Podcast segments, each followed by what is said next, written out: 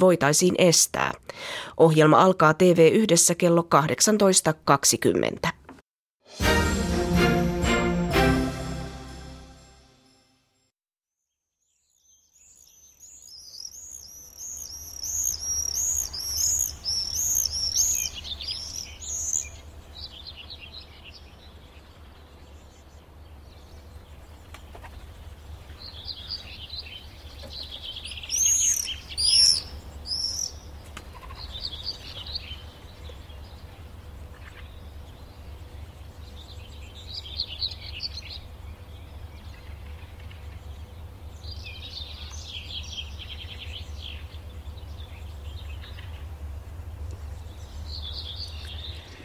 niin, kaunista suviiltaa, hyvät Radio Suomen kuuntelijat.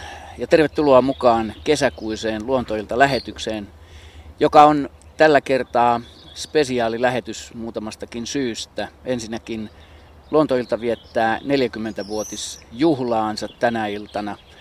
Ja sitä kauniisti tämä kesäinen ilta meille juhlistaa omilla puitteillaan. Ja toisekseen me olemme täällä Helsingin kasvitieteellisessä puutarhassa Kaisaniemessä. Ja ei parempaa keliä tämmöisenä epävakaina sää, säinä voisi olla tälle lähetykselle kuin tämä keli on. Meillä lähetys jatkuu normaaliin tapaan kello 20 asti ja paikalla niin kuin hyvät katselijat siellä Yle Areenan puolella ja Radio Suomen lähetysikkunassa saatte nähdä meidät myöskin kuvallisesti, on meidän koko raati tällä kertaa. Ja on niin päivettyneen ja kesäisen näköistä porukkaa, että tehdäänpäs juhlalähetyksi sillä tavalla, että mä en ole koko aika äänessä, vaan jokainen saa myöskin näin kuviin ja ääneen tietysti esitellä itsensä. Lähdetään tästä järjestyksestä. Juha vieressäni. Juha Laaksonen, piirun verran alle 50-vuotias lintuharrastaja ja lintuasiantuntija ja viime viikko meni Kuusamossa ja aika paljon tuli nähtyä kaikkia hauskoja lajeja. Kiva.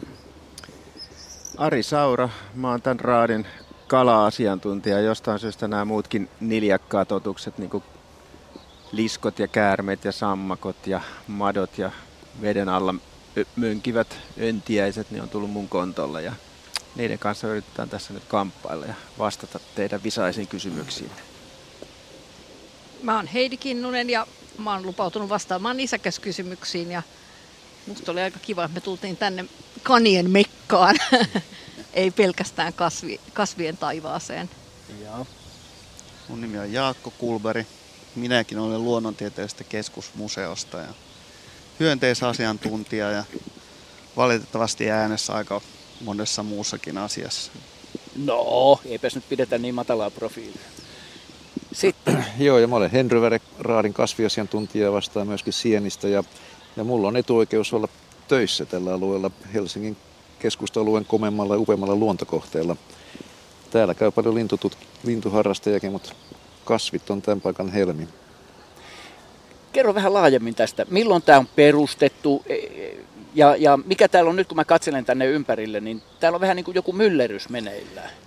Täällä uudistetaan tällä hetkellä meidän systemaattista puutarhaa, eli se tulee nyt uusimman tiedon valossa esittäytymään, avataan varmaan ensi vuonna. Mutta historia tällä alueella on pitkä. Kun Turun palo oli 1827, niin silloin päätettiin muuttaa yliopisto kokonaisuudessaan Helsinkiin ja samoin kasvitieteellinen puutarha. Turusta vietiin kasvia myöten kaikki pois. Ja nämä ensimmäiset rakennukset on valmistunut tänne 1830-luvun alussa. Meidän katse suuntautuu siihen suuntaan, missä alkuperäinen rakennus on nyt pystytetty tuonne puutarhan nurkkaan. Ja täällä meidän takana on tämä vanha kivilinna, joka on valmistunut 1903 kasvihuoneet on 1889 tuo palmusali keskellä ja lajeja täällä on useita tuhansia. Tämä on hieno paikka Unionikadun varrella ja tämä on niin hieno paikka, että varmaan useimmat kuulijat tietääkin, että jos Hessen prinssistä olisi tullut Suomen kuningas, niin hän asuisi tässä, jos eläisi. Kiitos tästä valaisevasta, valaisevasta puheenvuorosta, mutta täällä on siis jonkunlaista remonttia myöskin. On, kyllä, laitetaan. Kyllä, puutarhaakin pitää aina välillä uudistaa puustoa uudistaa, ne vanhenee ja vanhoja puita, toivottavasti tämä iso poppeli, mikä meidän päällä on, niin pysyy pystyssä lähetyksen ajan. Mutta pikkuhiljaa kaikkia täytyy vähän, vähän laittaa uusiksi. Ja, mutta yleisölle tämä on kuitenkin auki tämä alue koko ajan. Että ainoa alue, mikä meillä on suljettu, on tuo systemaattinen osasto. Ja täällä voi tutustua vaikka näyttelyihin, vaikka, joka tässä avattiin eilen, on tämmöinen äh, siemenpankkinäyttely. Toi Heidi sanoi Etäsuojelu- etäsuojelunäyttely, että Okei. tänne vaan mainosta, mainosta nyt niin paljon pukkaa, kunnes toi PP tuolla sanoi, että nyt, nyt, nyt, nyt lopetat. Nyt lopetat. No niin. Mä sanoin sen heti siihen. Kiitos Henry tästä. Ja, sanon tähän alkuun vielä ennen kuin mennään ensimmäisiin soittoihin tämän tutun numeron, johon voitte soittaa hyvät kuuntelijat 0203 17600. 0203 17600 ja varmaan vakiokuuntelijat sen muistaakin, mutta kerrottakoon se tähän. Luontoillan sähköpostiosoite edelleen luonto.iltaat.yle.fi. Ja, ja tota, lähetysikkunassa yle.fi kautta Radio Suomi voi kommentoida käsiteltäviä asioita, ottaa myös uusia esille. Tosin meillä ei ole tässä nyt sitä tietsikkaa, mutta se on varmaan asessorilla tuolla tarkkailuautossa. Okei, mutta mennään ensimmäiseen kuvalliseen kysymykseen ja kysyjään, joka todennäköisesti on siellä langoilla. Tämä koskee Metsoa, tämä kysymys. Benjamin Laiho, oletko siellä linjoilla? Hyvää iltaa. Kyllä ollaan. Terve ja kiitos kauniista kuvista. Sä oot lähettänyt kolme kokonaista kuvaa meille. Kerro vähän näistä ja esitä kysymyksessä. Joo, eli tosiaan oltiin työkaverin kanssa vikakeikalla tuolla Uudenkaupungin Pyhämaassa, Lyöpin tiellä.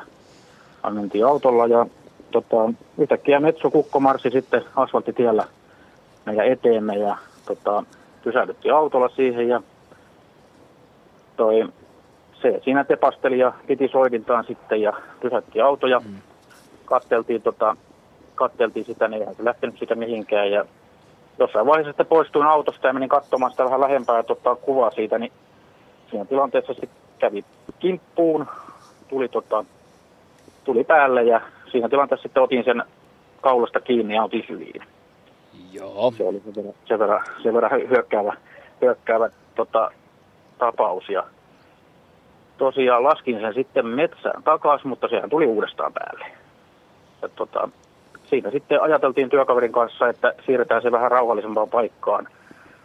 Ja tota, otettiin autoon kyytiin ja vietiin ö, pienen hiekkatien varteen sinne Kursiantien varteensa ja toi päästettiin siellä vapaaksi. Ja toi, sitten tultiin noin tunnin päästä katsomaan, niin siellähän se oli soidinta pitämässä vähän lu- luonnonmukaisessa ympäristössä tuossa enemmän. Että sain Mut- siitä sitten muutaman hyvän kuvan kännykkäkameralla. Joo, mutta ei tullut enää päälle. Ei, sitten, Sitten- se jo perääntyi. No. Kyllä, juu. Hieno, hieno havainto, kiva kokemus. Juha, haluatko kommentoida? Joo. Näistä tulee aina silloin tällöin havaintoja tämmöisistä poikkeavasti tota, käyttäytyvistä metsoista ja jotkut käyttää siitä nimitystä hullumetso, mutta mä en, mä en oikein tykkää siitä nimestä. Ja tätä on, Mikset? ei, Kerro, no ei, se, kerro. ei se nyt ole mitenkään hullu. Se En on vähän mäkään, poik- mutta- poikkeavasti, poikkeavasti käyttäytyvä ja itse asiassa lintuharrastajat on jopa vähän riidellyt tästä, tästä mistä se johtuu. Että, että sitähän on selitetty sillä, että metsät on pirstoutunut, on pienempiä alueita, ei ole enää niin, niin paljon metsoja yhdessä, että koska niillä, niillä on tämmöinen yhteissoidi, missä useammat koirat ottaa toista mittaa ja pääsee taistelemaan. Että nyt kun on yksittäisiä koiraita enemmän tai vain muutama koiras, niin, niin se, se yksinkertaisesti purkautuu se uho sitten yksinäiselle metsolla niin jopa ihmiseen tai autoon tai johonkin muuhun. Niin, että ei riitä rivaaleita. Mm. Niin. Ja, ja, ja tuota, mutta kaikki ei kumminkaan allekirjoittanut sitä, että, että, että, että johtuuko se siitä, mutta tä, tällaista on ainakin perusteltu. Ja, ja yksi asia, mikä siinä on, on, on, on todistettu, että tämmöisillä poikkeavasti käyttäytyvillä koirailla, jotka iskee ihmisen kimppuun, niin niillä on kyllä testosteronia paljon, että hormonitasot jyllää. Ne on, ne on todella, todella tota, ylhäällä. Joo. Ari. Tämä on sikäli mielenkiintoista, että tällä samalla alueella, just täällä Uuden kaupungin Lyökintien tietämillä, siellä on muuten sijaitsee meidän kesämökkimmekin siellä Lepäisten alueella, niin Jaa. pari vuotta sitten liikuskeli äh, naarasmetso, eli koppelo, joka käyttäytyi myös vähän erikoisesti. Esimerkiksi mulla, kun oli mustat verkkarit ja punainen fliisi päällä, niin se luuli mua superkukoksi ja oli hyvin antautuvaisen oloinen siinä keväällä.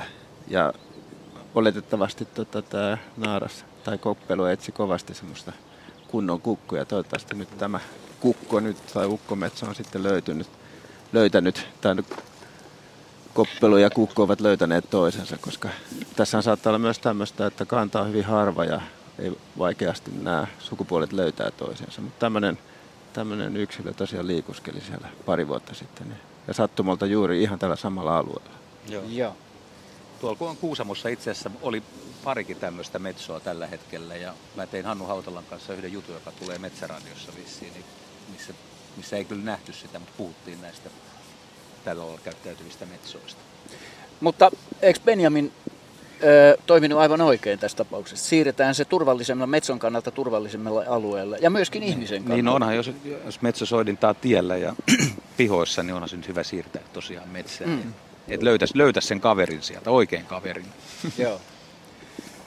Kiitos tästä havainnosta ja kiitos hienoista kuvista Benjamin ja hyvää kesänjatkoa ja juhannusviikkoa ja silleen.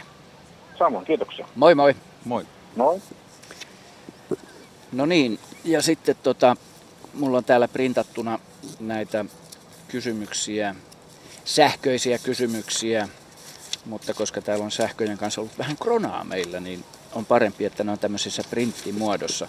kun Henry pääsi ääneen, niin otetaan täältä tämmöinen ajankohtainen pohdinta ja kysymys osio tästä. Tässä on pitkiä asioita. Tänne on lähettänyt Jukka Pohjola Lahdesta.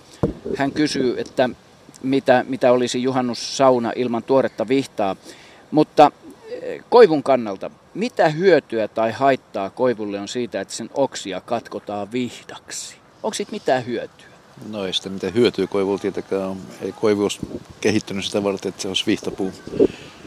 Eli mutta käänteisesti nyt tokkopa tuosta paljon haittaakaan, jos se koko koivu riisuta alasti sen juhannuksen aikoihin, jolloin vihdat yleensä tehdään, niin jos maltillisesti ottaa koivuoksia sieltä täältä, niin ei koivusta kärsi, mutta missään nimessä ei myöskään hyödy. No niin, sä osittain jo vastasitkin siihen, mitä seuraavaksi Jukka Pohjola olisi kysynyt, että miten oksien katkominen kannattaa tehdä niin, että siitä on mahdollisimman vähän haittaa koivulle. Tietysti olla katkomatta niitä ollenkaan. ollenkaan. Niin. Ottaa lehmus, tehdä lehmusvihti. Tapahtuuko siinä Henry muuten okay. haaromista sitten siinä? Kyllä se voi vähän haaroa, mutta Et yleensä ihmisten vois... keskimääräinen mitta on sen kaltainen, että se yltää tuohon 2,5 metrin korkeuteen Joo. ja koivunnokset karsiutuu luontaisesti siltä korkealta kuitenkin. Joo.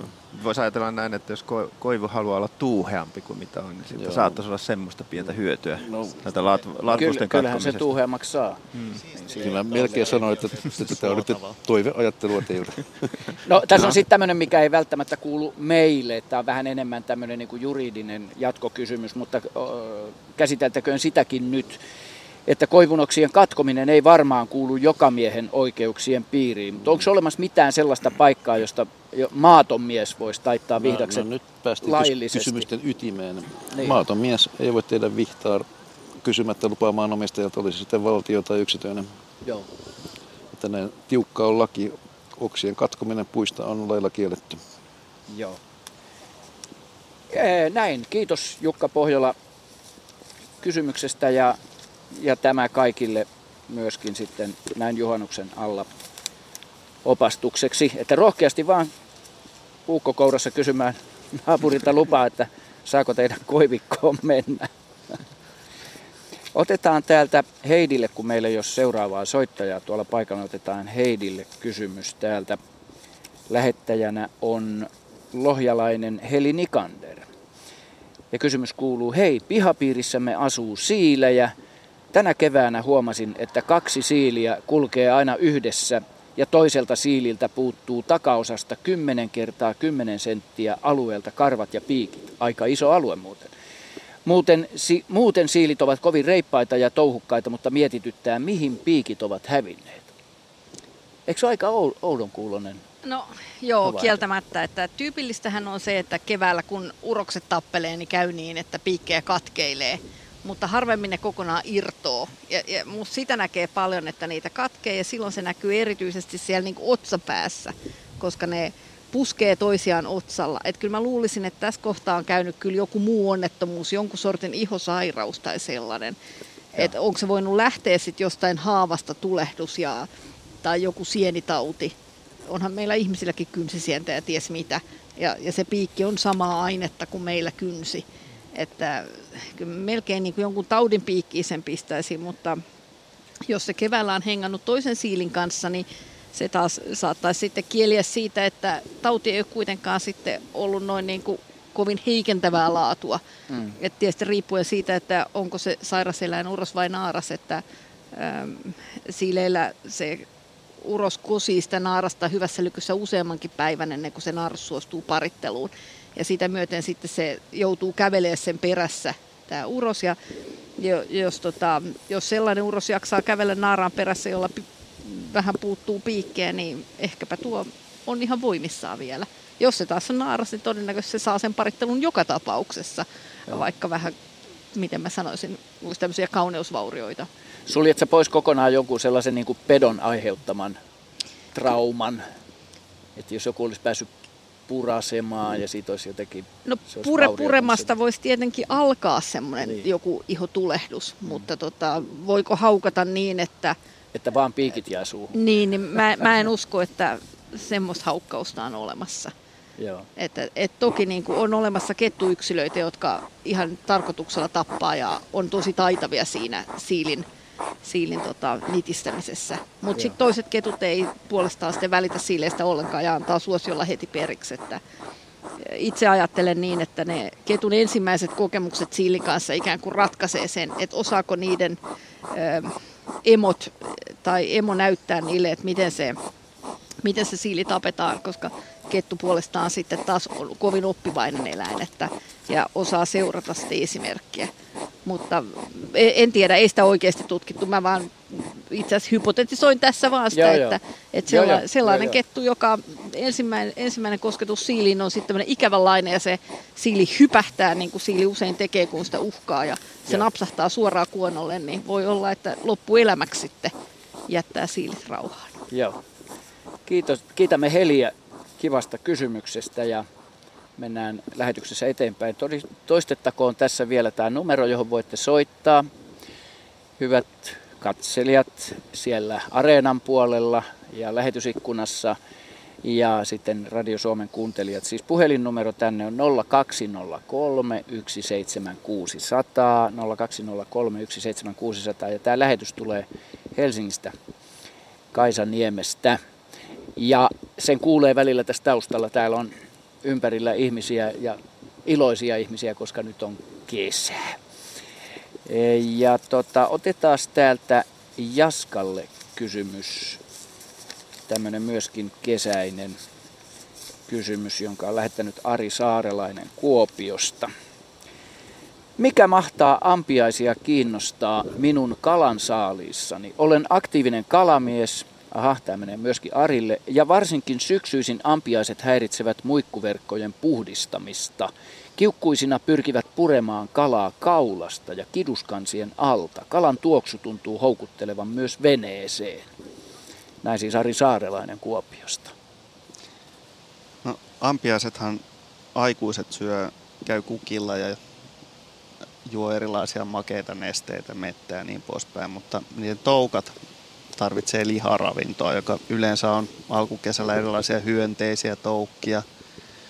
Mutta sitten varsinkin kun loppukesästä ampiaiskoloniat on aika isoja, tarvitsee paljon safkaa, niin, niin, ja vastaavasti niin ehkä saaliin määräkin on hieman putoamassa loppukesällä, niin, mm. niin silloin ne yleensä käyttää tämmöisiä niin soveltuvia ravintovaroja hyväkseen. Ja, ja kiduskansia alla on tietysti verevää lihaa ja niin poispäin. Ja ne aika siekailematta käyttää tämmöiset hyväkseen, varsinkin kun ne vähän kuivahtaa ne fisut, että niihin saa paremmin otteen. Kala pintahan on ja niin poispäin. Kun se kuivuu, niin sen jälkeen nämä paremmin pääsee pureskelemaan. Että jos malttaa seurata, niin eipä sitä paljon ruotoja enempää jää jäljellä pienestä kalasta. Että ja varsinkin Etelä-Euroopassa turistireissulla, niin varmaan itse kukin huomannut, että ampiaiset on aika äkäisen olosia siellä, mutta niillä on tosiaan niin kuin safkat lopussa ja toukat tarvitsee syötävää. Että.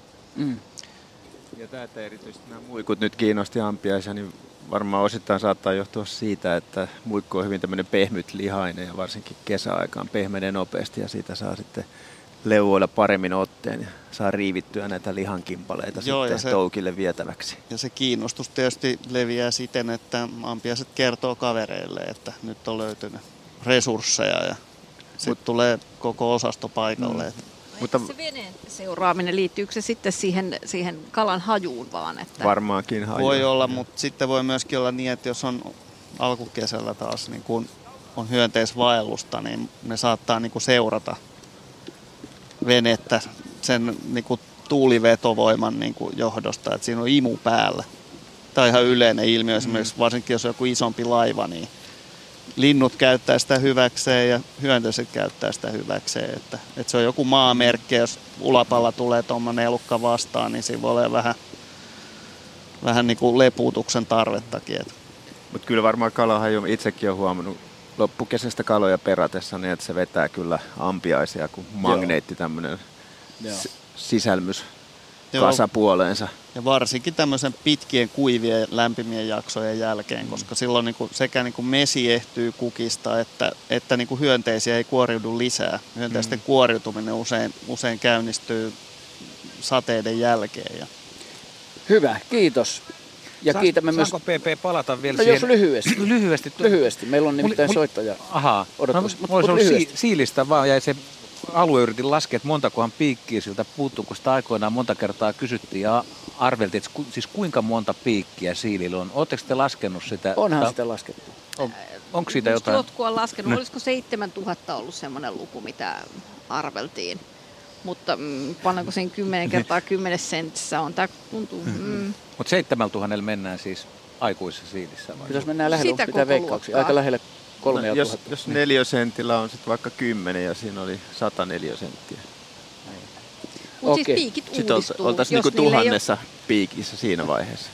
Okei, no niin. Selvä. Mm. Kiitämme vielä Ari Saarelaista tuolta edellisen kysymyksen lähettäjää. Ja nyt meillä on soittaja langoilla. Mulla meni ohi kuka siellä. Luontoilta täällä. Kempä siellä soittelee? No täällä on Kari Savolainen Teiskosta vaan iltaa. Hei Kari. Mitäs asiaa on? Joo. Joo, tässä muutama vuosi sitten, se oli heinäkuun alkua, niin mökillä huomattiin rantapusikosta jotain, taka koira siellä löysi jotain mielenkiintoista ja mentiin katsoa, niin siellä on sorsa ja, ja, ja ajateltiin, että hätistetään sorsa pois siitä, ettei se koira sitä pyörää ja, ja saatiin siitä kiinni, kun ei se, ei se päästy sitten lentää ja laitettiin veteen, niin se ei päässyt tämän uimaan, kun se pulvahti aina ylös alasin, että sen tuli mahapuoli ylöspäin siinä oikein koitettiin moneen kertaan, niin se hetken aikaa pysyi, mutta sitten tuli taas jalat ylöspäin.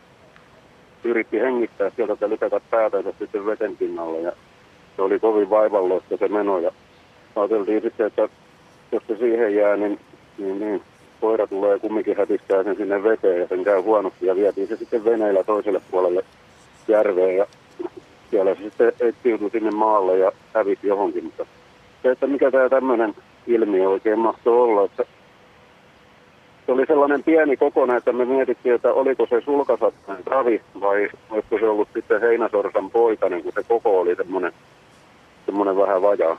Sanois vielä mihin aikaa kesää, menikö multa ohi tämä tapa? Se oli heinäkuun ensimmäinen viikko. Joo, okei. Okay. Okei. Okay. Aika, aika paha. Vaikea kysymys. Tuota. Mä, mä oon joskus nähnyt siis sellaisia lintuja, jotka on kuolemassa syy voi olla tauti tai aliravitsemus tai mikä tahansa, niin ne, niille, niille ei ole enää tasapainoaisti, eli ne kellahtelee. Ja tosta on vähän vaikea sanoa, että, että mikä, mikä silloin on kyseessä, mutta se, että jos se pystyisi kävelemään maalla kuitenkin hyvin ja vedessä kellahtaa toisinpäin, niin se on aika omituista. Mä ajattelin, että se myös maalla mielellään menisi kyljelleen, eli hmm. tasapainoaisti se on jotain. En usko, että sulkasatoon liittyy, onko Jaskalta tai Arilla? Siinä Niille ei ole uimarakkoakaan, mikä voisi puhjeta. Että. niin, kerro vaan Kari. Niin, semmoista ajatteltiin siinä, että voisiko se sulkasato olla jotenkin mennyt niin, että sille olisikin kehittynyt sinne mahan puolelle jotenkin semmoinen paksumpi ja kelluttavampi kerros, ja se olisi niin kuin sillä lailla sekaisin sen sulkaseitteen kehitys, että se olisi hetken aikaa semmoinen epätasapainoinen niiltä kellutusominaisuuksiltaan. Ihan hyvä näkökulma. Aika, aika villi veikkaus. Villi veikkaus. Kyllä, Ei. ei kyllä ehkä ihan usko valitettavasti. Joo. Kyllä siinä varmaan jotain muutakin outoa, jos se antoi ottaa itsensä kiinni noin helposti, niin kuin kerroit, niin että se ei ollut ihan normaalisti käyttäytyvä lintu muutenkaan. Millä tavalla se alkutilanne vielä, jos palataan siihen, että sä sanoit, että koira löytänyt sen. Onko sun koira semmoinen, että se olisi voinut, voinut tehdä sille jotain ennen kuin sä tuut paikalle vai, vai miten se tapahtuu? Ei, ei se sillä ei se, se ehtinyt siinä, tota, niin me vaan nähtiin, että se meni sinne kauhean kiinnostuneena ja mentiin kattoon perässä, että. Okay. mikä sillä siellä nyt, että ei se, ei se ehtinyt, eikä se siinäkään vaiheessa, se vaan ihmetteli siinä, että mikä tämä tämmöinen taapertaja täällä on. Ja Joo. tosiaan kyllä se, ja mä uskon, että siinä mielessä se ei niinku vahingoittunut olla, että eihän semmoinen räpyläjalkainen tuommoisesta mustikkavarvikosta niin kauhean kätevästi pääse meneen, kun sillä ei ollut tosiaan, sen sulat oli sillä lailla resurssissa kunnossa, että se ei lentään päässyt. Joo. Joo, eipä, ei se oikein räpyläjalla tuossa sinne varvikkoon luodut. Ei me oikein nyt tässä päästä niin kuin lopulliseen ratkaisuun siitä, mitä se oikeasti, tässä on vaan tämmöisiä olettamia meillä nyt. Ellei Jaska, on vielä, Siis mä, mä oon kyllä Jaska Juhan kannalla, että, että todennäköisesti se on ollut heikossa hapessa se lintu. Ja sillä voi olla loisia ja muita. Ja, tai yleensä kun yksi asia rupeaa menee heikosti, niin kaikki muut parasiitit vielä ryhtyy mukaan juhlaan. Ja kumuloi prosessia. Niin. niin, oliko vielä Kari sanomassa jotain? Joo, sellainen, kun meillä on siinä ruokintalautta, mistä se varsinainen jyvät on siellä sillä vähän veden alla, niin siihen on laitettu houkutteeksi siihen reunoille sitten ihan kuivaan tilaankin näitä ohrajyviä, että tuli siinä vaan siitä, onko se käynyt ahmimassa kupunsa täyteen niitä kuivia ohria ja olisiko se tehnyt sitten jonkun hetkellisen. Niin, että olisi turvonnut sitten vatsa. Niin, Niin, ei, mutta ei kai siitä nyt tasapaino sentään. Jos tarpeeksi syöt, niin tasapaino menee miehelläkin, kun se ruoan päälle juomiseen? köllöttelemään johonkin. Siis ainahan on mahdollista sekin, että se on tosiaan syönyt tosi paljon, mutta kuten se ensimmäinen veikkaus, mitä toi Jaskakin komppas on, on se, että lintu, on, lintu ei todellakaan ole hyvä kuntoinen. Sillä on joku, mitä, mistä me ei tiedetä ja tasapaino Joo. ei toimi. Et se, sillä mennään varmaan tässä vaiheessa. Juu, No ei, ei siinä mitään. Oli hyvä saada mielipide tähän asiaan. kiitos hyvästä kysymyksestä ja mukavaa No kesän niin, jatkoa. kiitos. Kiitti. Kiitos samoin. Hei hei. Ja luontoilta jatkuu meillä numero tänne, johon voitte soittaa, hyvät kuuntelijat. Ja Yle Areenan katselijat tällä hetkellä. Tähän menee striimattuna silläkin puolella. Ja sitten tuossa ohjelman ikkunassa voitte seurata myöskin lähetyksen kulkua. Numero tänne on 020317600. Ja otetaan tähän nyt, tota, onko täällä Arille yhtään kysymystä? Ei tunnu, näyttäisi olevan tossa, mutta otetaan Juhalle. Juhalle tuosta päällimmäinen kysymys. On lähettänyt Juhani Ojala ja kysymys kuuluu, kuinka yleistä on, että kurki nappaa linnunpoikasen ja syöttää sen omille poikasilleen. Itselläni on kuvasarja, jossa kurki nappaa telkän poikasen heinikosta. No, enpä ole itse nähnyt vastaavaa, mutta siis kurjella on iso nokka ja varmaan ruoka maistuu, että jos tulee tilanne, niin Hmm. ottaa sen. Niin. En tiedä kuinka paljon yleisesti tapahtuu tällaista. No, mulle tulee vaan mieleen, että ei se, ei se mitenkään siis mahdotonta uskoa, vaikka ne ole itsekään nähnyt, mutta että tilaisuuden tulee ja jos se telkän poikainen on tarpeeksi pieni, niin se Minkä laukaisee takia sen. se erittelisi sitä, että Niin, onko nimenomaan, se lintu nimenomaan, vai nimenomaan, että sammakko tai jotain. Mm, kyllä. Ja varsinkin jos se poika on jotenkin vahingoittunut, ettei se pääse pakenemaan, niin varmasti Niin. joutuu kurjen poikasen niin, ja jos, ravinnoksi. niin, ja silloin. jos se menee just niin kuin kurjen reviirin läheltä mm. sieltä, että jos se on esimerkiksi just hypännyt pöntöstä, joka mm. ei ole ihan rannalla ja menee mm. siitä, niin kyllähän se tilaisuus tekee siinä varkaan. Okei, Mä oon- kiitos. Mä oon ymmärtänyt, että kurki on itse asiassa jonkun verran tosiaan niin kuin metsästää pieniä, esimerkiksi kahlaajan poikasia. Joo, Esimerkiksi joo. kurmitsojen. Ja kyllä nämä isot linnut, siis haikaratkin tekee Kaikki sitä samaa. menee, mikä mahtuu. Mm, niin. Okei. Seuraava soittaja, Pertti Pylkkänen. Hyvää iltaa. Iltaapa iltaa ja paljon onnea teille 40-vuotisjuhlaan. 40-vuotiaille, kiitos. kiitos. Mistä Joo. päin soittelet, Pertti? Minä soittelen Vantaalta. Okei. Okay. Joo, ja tuota, nyt olisi tämmöinen liskoaiheinen kysymys lisko- ja, ja käärmemiehelle. Nimittäin äh, tapasin semmoisen näyn tuolla pysäkillä, kun oli liikennemerkki, jossa oli ympärillä ö, auton kumirengas. Ja, se, ja kun minä nostin sitä rengasta, niin siellä oli sisilisko-perhe, paljon pieniä sisiliskoja. Ja tuota, annoin olla sen sitten rauhassa, mutta kyselenpä, että tuota, minkä takia sisilisko katkaisee hädän tullen häntänsä. Mm-hmm.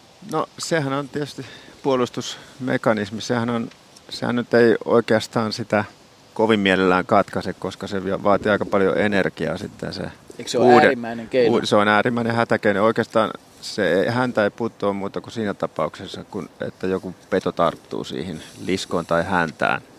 Niin. Niin silloin se, silloin se pystyy sen irrottamaan. Ja sillä, sillä hännällähän on semmoinen ominaisuus, että kun se irtoaa, niin se häntä liikkuu itsenäisesti. Et Niin, se, olen nähnyt joo. et se on aika itse asiassa houkuttelevan näköinen. Voi kuvitella, että jos vaikka joku varis yllättää si- sisiliskon ja se häntä jää siihen sitten tota kiem- kiemortelemaan siihen hiekalle, niin se on yllättävän hyvä hämmäys ja itse lisko pääsee pakenemaan. Et kyllä se on ihan tämmöinen suojan mekanismi. Ja nämä lis- liskothan, joo, liskothan pystyy, sisiliskot pystyy siis kasvattamaan jopa uuden raajan, jos niiltä katkeaa. Niillä on aika Onpa hyvä tämmöinen re- regeneroitumiskyky.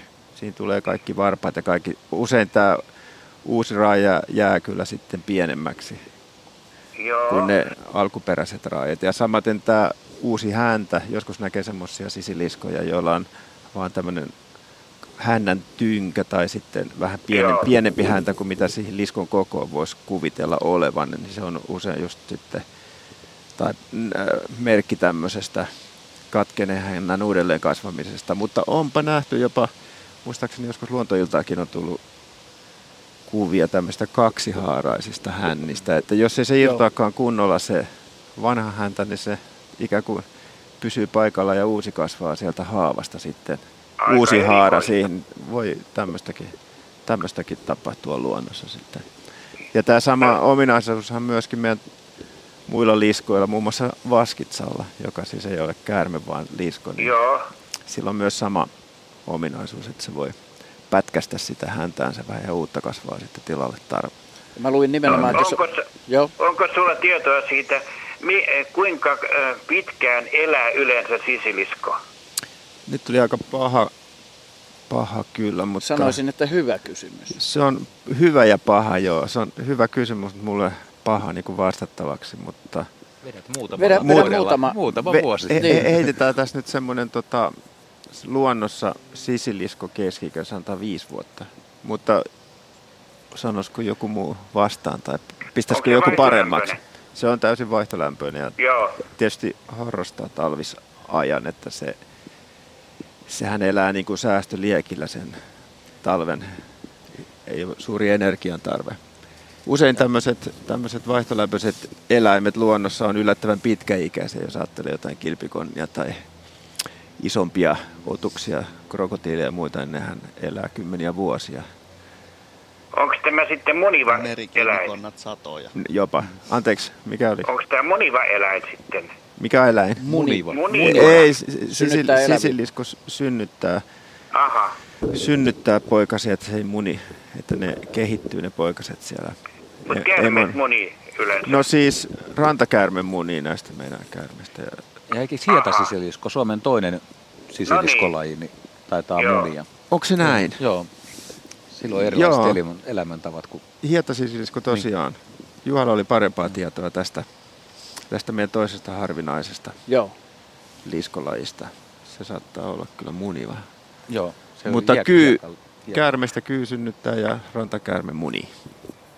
No tuota semmoinen asia, että mitenkä yleensä sisilisko pääsi sinne renkaan sisään ää, tota, niin, synnyttämään ja miten pääsee pois, koska siinä ei näkynyt minkäännäköistä reikää. Jaa. Siis tota, Jaha. oliko se auto, auton ulkorengas vai umpinainen sisus? Ulkorengas, joo, paksu ulkorengas kyllä. Niin. No onhan siellä se sisä... Sisä... Aa, oliko se Oliko se vanne- vanteellinen vai vanteeton? Ei vannetta, vaan ihan ulkorengas. Joo, Joo, no kyllähän kyllähän sieltä onhan pääsee siellä se- rako siellä sisäkaarteessa. Aha, no niin. Sieltä, sieltä se menee, sisiliskut on tosi taitavia kiipeilijöitä. Ja se, että miksi se on siellä renkaassa, niin varmaan johtuu siitä, että se on aika lämmin ja mukava paikka, koska tämmöinen tu- musta, Just. tumma Joo, joo. pinta absorboi auringonvaloa. Ja siellä on mukava synnytysosasto sitten ollut. Joo. Äiti sisilisko. Niin juuri. Kiitos Pertti, kiitos Pertti kysymyksestä ja lämmintä kesän jatkoa. Kiitos hyvästä ohjelmasta. Joo, hei hei. Hei hei. No niin, kello tulee kohta 20 vaille 19, eli 18.40 ja meillä on sitten merisää odottelemassa tuossa 18.50. Otetaan täältä kuvallinen, kuvallinen kysymys seuraavana, joka oli... Ahaa.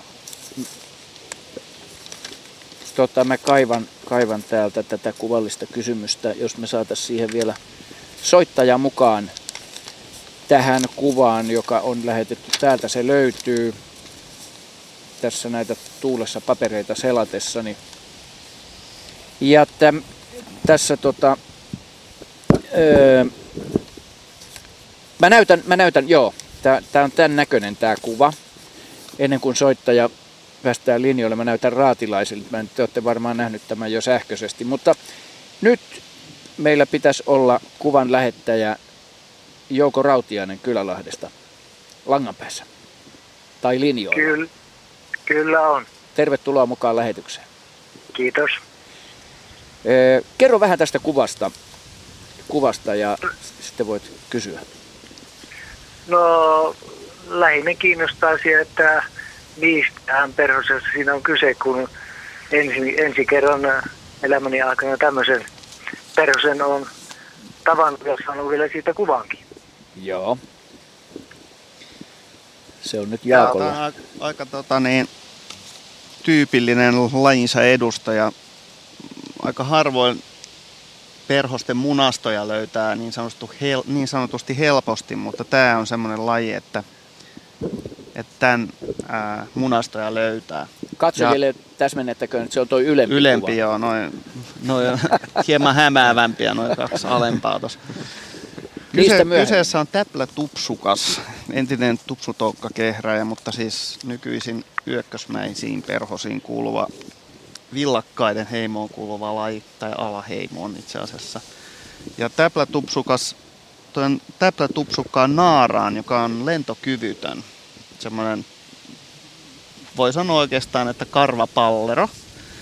Se on Niin. laji, joka, joka esiintyy, koiraat lentelee pääasiassa aurinkoisina päivinä syyskuussa, pohjoisempana jo elokuussakin, vaan ehkä jopa lokakuulle saakka. Ja naaraat houkuttelee niitä sitten feromoneilla heti kun on kuoriutunut, ne kiipeät on muna, tai niin kuin kotelokoppansa ulkopuolelle ja koiraat löytää ne sitten hajuaistin perusteella ja pariteltua naaras sitten munii kaikki munansa tuohon kotelokehtonsa päälle.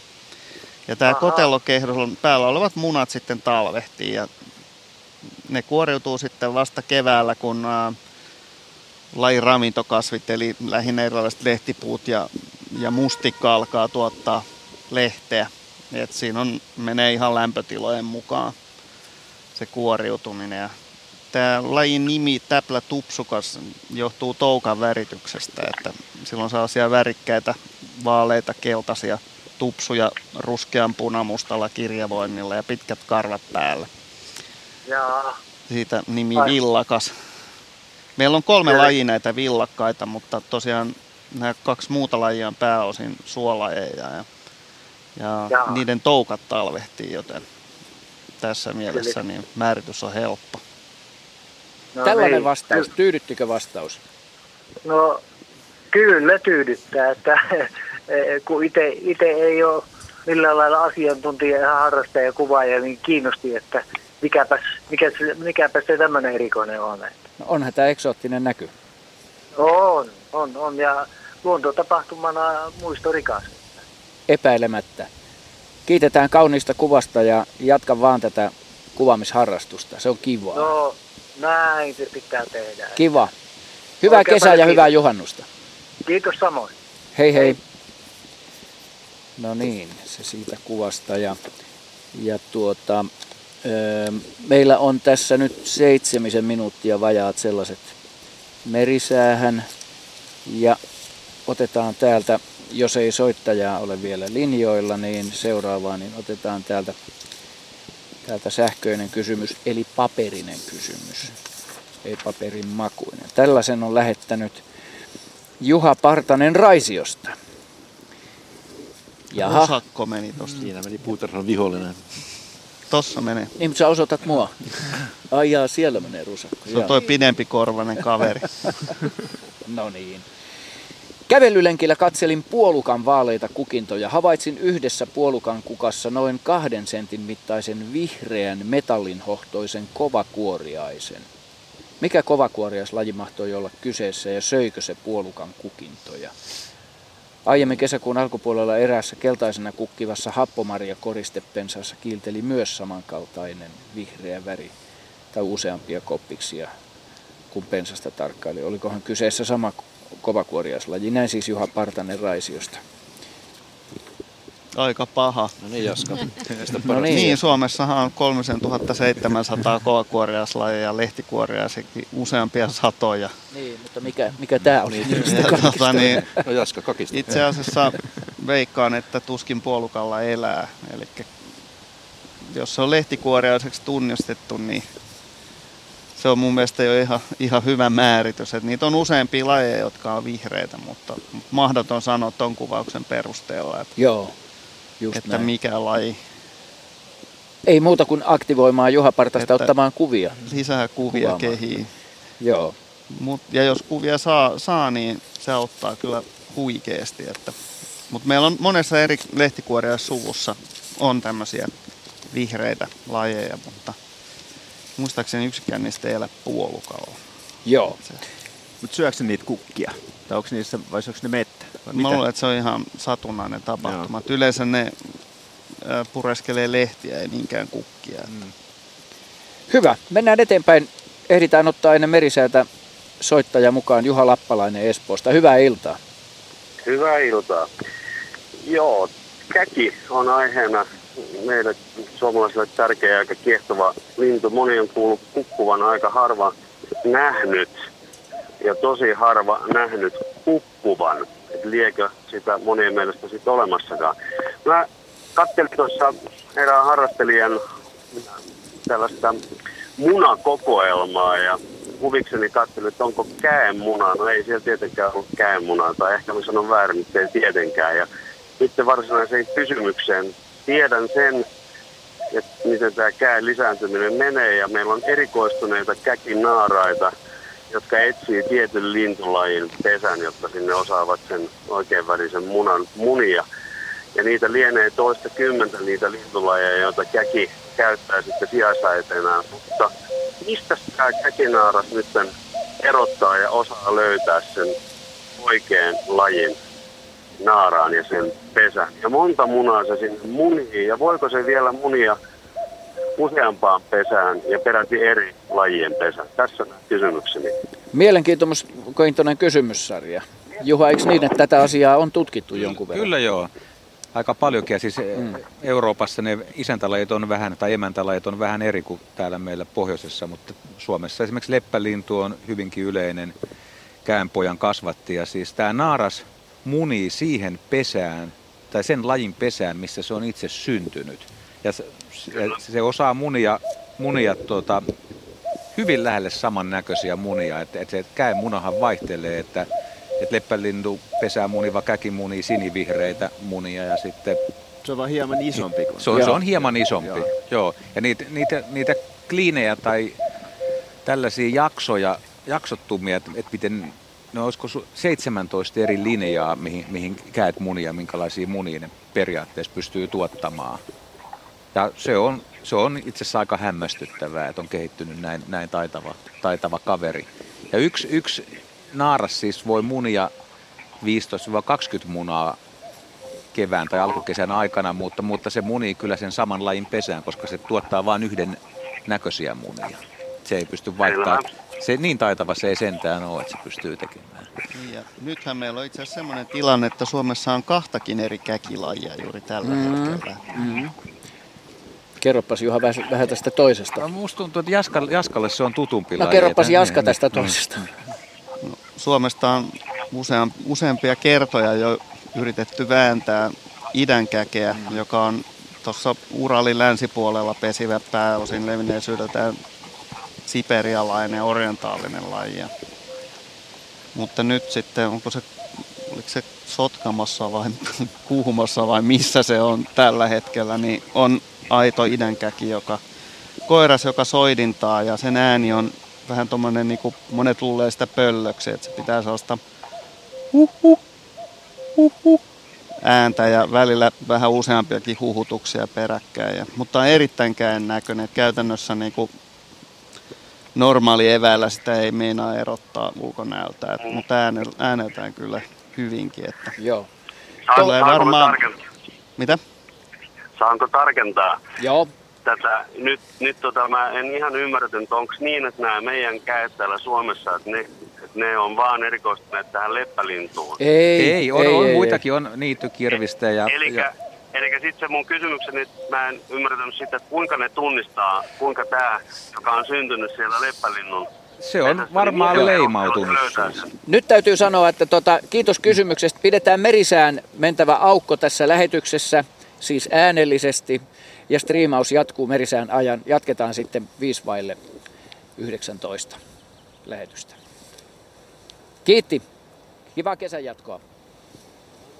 Moi moi. Joo, eli siis hyvät kuuntelijat ja Yle Areenan katselijat. Jatketaan lähetystä vielä Merisään ja kello 19 uutisten välissä täältä Kaisaniemestä.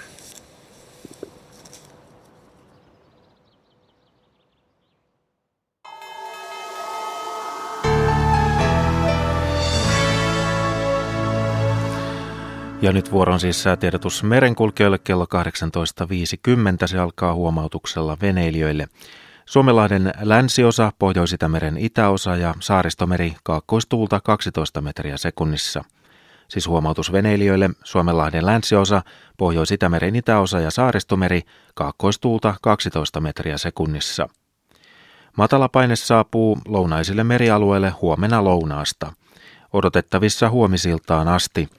Suomenlahti heikkenevää etelän puolelle kääntyvää tuulta yöllä 3-7 metriä sekunnissa, päivällä etelän ja kaakon välistä tuulta 6-10 metriä sekunnissa, länsiosassa ylimmillään 12 metriä sekunnissa. Aamulla lännestä alkaen sadetta. Pohjois-Itämeren itäosa ja saaristomeri etelän ja lounaan välistä tuulta 6-10 metriä sekunnissa, aamulla tilapäisesti kaakkoistuulta, aamupäivällä 8-12 metriä sekunnissa. Iltapäivällä etelään kääntyvää tuulta lännestä alkaen 5-9 metriä sekunnissa. Yöllä lännestä alkaen ajoittain sadetta. Pohjois-Itämeren länsiosa ja Ahvenanmeri etelän puoleista tuulta 5-9 metriä sekunnissa, päivästä alkaen enimmäkseen suunnaltaan vaihtelevaa tuulta 3-6 metriä sekunnissa. Lännestä alkaen ajoittain sadetta. Selkämeri, etelän ja idän välille kääntyvää tuulta 4-7 metriä sekunnissa, myöhemmin iltapäivällä ja huomenillalla tuuli kääntyy idän ja koillisen välille, etelästä alkaen sadekuuroja. Merenkurkku ja perämeri, heikkenevää tuulta, yöllä suunnaltaan vaihtelevaa tuulta yhdestä viiteen metriä sekunnissa, aamulla vähän voimistuvaa koillisen puoleista tuulta, päivästä alkaen kolmesta seitsemään metriä sekunnissa – Päivällä paikoin sadekuuroja, muuten hyvä näkyvyys.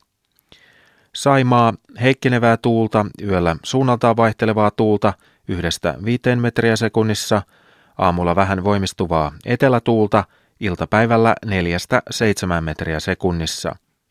Päivällä sadekuuroja, muuten hyvä näkyvyys. Odotettavissa torstai-illasta perjantai-iltaan Suomenlahti ja Pohjois-Itämeren itäosa – Etelän puolesta tuulta alle 10 metriä sekunnissa, Pohjois-Itämeren länsiosa ja saaristomeri enimmäkseen heikkoa tuulta. Ahvenanmeri ja Pohjanlahti, pohjoisen puoleista tuulta 10 metriä sekunnissa. Säätiedot rannikkoasemilta tänään kello 18. Haapasaaressa lämpömittarin lukema on 11 astetta, lännen ja lounaan välinen tuuli 6 metriä sekunnissa, sää on selkeä ja näkyvyys on 35 kilometriä. Kotka-Rankki 12, lounas 4. Orrengrund 13, länsi-lounas 6. Emäsalo 12, lounas 10. Kalboidagrund 11, länsi-lounas 9. Eestiluodon tuulitieto, lounaistuuli 7 metriä sekunnissa. Harmaja 11, lounas 8, melkein selkeä 35. Mäkiluoto 13, länsi-lounas 9. Bokashär 12, länsi-lounas 8, pilvistä 45. Jussarö 11, lounas 5, selkeää 35. Hanko Tulliniemi 13, etelä-lounas 6. Russarö 13, lounas 8. Veenö 13, etelä 4. Uuttö 14, etelä-lounas 5, pilvistä 28. Bookshare 12, etelä-lounas 10. Ristna, lämpötila tieto puuttuu, lounaistuuli 6 metriä sekunnissa, melkein pilvistä ja näkyvyys 20 kilometriä. Kotska Sandöön 15, etelä-lounas 3, selkeää yli 50. Rajakari 14, etelä 4. Fagerholm 14, etelä-kaakko 4. Kumlinge 13, kaakko 5, pilvistä 45. Nyham 13, etelä-lounas 11, puoli pilvistä yli 50. Märket 11, itä-kaakko 7. Isokari 12, itä 2, selkeää 45. Kylmäpihlaja 11, pohjoinen 1, melkein selkeää 35. Tahkoluoto 10, lounas 3, melkein selkeää 45. Selgrund 12, lounas 5, selkeää 35. Bredskärdet, äh, anteeksi 10, lounas 6. Strömmingsbodan 10, etelä-lounas 6. Valassaaret 11, etelä-lounas 4. Kallan 9, länsiluode 3. Tankkar 11, länsi 4, selkeää, yli 50. Ulkokalla 10, länsilounas 1. Nahkiainen 8, länsi 4. Raahe 10, länsilounas 3, 40. Oulu Vihreäsaari 11, luode 7, 40. Marjaniemi 11, länsi 7, selkeää 30. Kemi 1, 10, länsi 7. Ja ajoksessa 11 astetta, länsi-lounas on tuulen suunta 4 metriä sekunnissa, nopeus.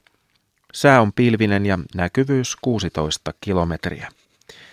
Meriveden korkeudet on mitattu tänään kello 17. Kemi plus 8 senttimetriä, Oulu plus 14, Raahe plus 8, Pietarsaari plus 11, Vaasa plus 9, Kaskinen plus 8, Mäntyluoto plus 6, Rauma plus 10, Turku plus 6, Föglö ja Hanko plus 8, Helsinki plus 11 ja Hamina plus 18 senttimetriä. Ja Alkon korkeudeksi tänään kello 16 mitattiin Pohjois-Itämerellä 0,8 metriä.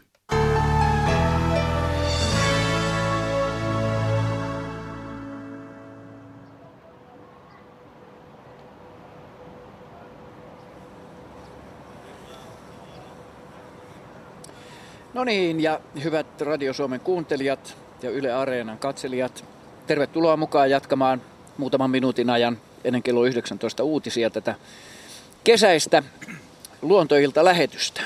Aurinko meni tuohon puun taakse tuonne ja laskee ja tuuli niin vilpostaa kivasti. Äsken oli niin lämmintä ja suorastaan kuumaa ja nyt on viileämpää. Jatketaan hetkinen vielä ennen kello 19 tuosta käestä. Se oli niin mielenkiintoinen aihe. Ja tässä, tässä heräsi muutamia näkökulmia käkeen, mikä mun mielestä oli kiva. Heidi, sulla oli joku kokemus, joku... No, mulla on ystävä, joka on talonmies tuolla tota, Helsingin Tähtornin mäen vieressä. Ja Joo. hän kertoi, että siellä ihan muutama päivä sitten kukkui käki. Ja hän kysyi, että kaupungistuuko käki? Tuleeko siitä sitylintu? No tuossahan toi, toi on hyvä näkökulma tai tulokulma tähän käkeen siitä syystä, että moni käen niin sanottu isäntälintuhan on myöskin urbaani, esimerkiksi leppälintu. Västäräkki. Västäräkki. Harmaa sieppo. Aivan, oike, aivan oikein, mutta harvemmin käkeä kuulee kuitenkin, että näitä tavataan kyllä kaupungeissa, näitä äskeisiä lajeja, mutta harvoin kuulee kuitenkaan käen kukkuvan kaupungissa. Keväällä saattaa yhdeksi päiväksi jäädä puput tai kukkumaan ja jatkaa matkaa. Tai onko teistä voi olla nuorempi, nuorempi lintu, mikä muuttaa ei varmaan lasketa. No se, siellä alkaa olla jo metsäaluetta niin. sillä lailla, että, mutta mm. mut, ei, ei käki musta, siis ainakaan etelärannikolla, niin mä en, mä en kyllä ole huomannut, että siitä olisi tulossa tai tullut kaupunkilintu millään lailla, mutta voi olla, että jossain pohjoisempana Suomeen ne käyttäytyy vähän, vähän eri lailla. Mun mielestä se on muutenkin vähän semmoinen niin kuin vähälukuinen saaristoalueella, niin kuin ihan rantaviivassa, että Joo. Et, mun mielestä sitä on paljon enemmän kuulee, kun menee muutaman kilsan sisämaahan. Että... Mutta eikö tämä yleensä tämmöinen tota, kaupungistuminen lähde kuitenkin sieltä ravintopäästä, eikä niinkään siitä lisääntymispuolesta? Että käelle, käen ravintoa löytyykö sitä kaupungista? Niin, niin kä- käethän niin. tosiaan on peltivatsoja ja kurkkuja, että niin. nehän tykkää syödä.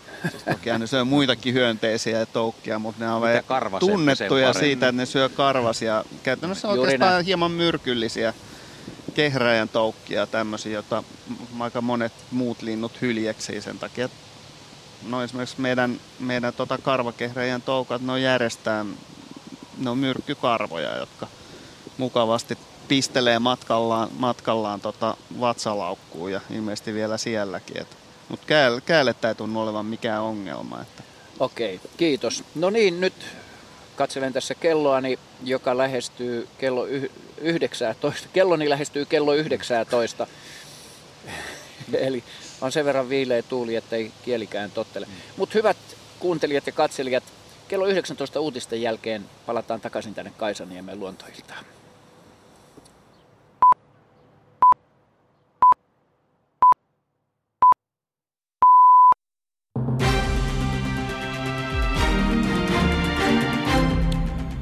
Hallitus esittää 112 miljoonan euron lisärahoitusta talvivaaran kaivostoiminnan jatkamiseksi.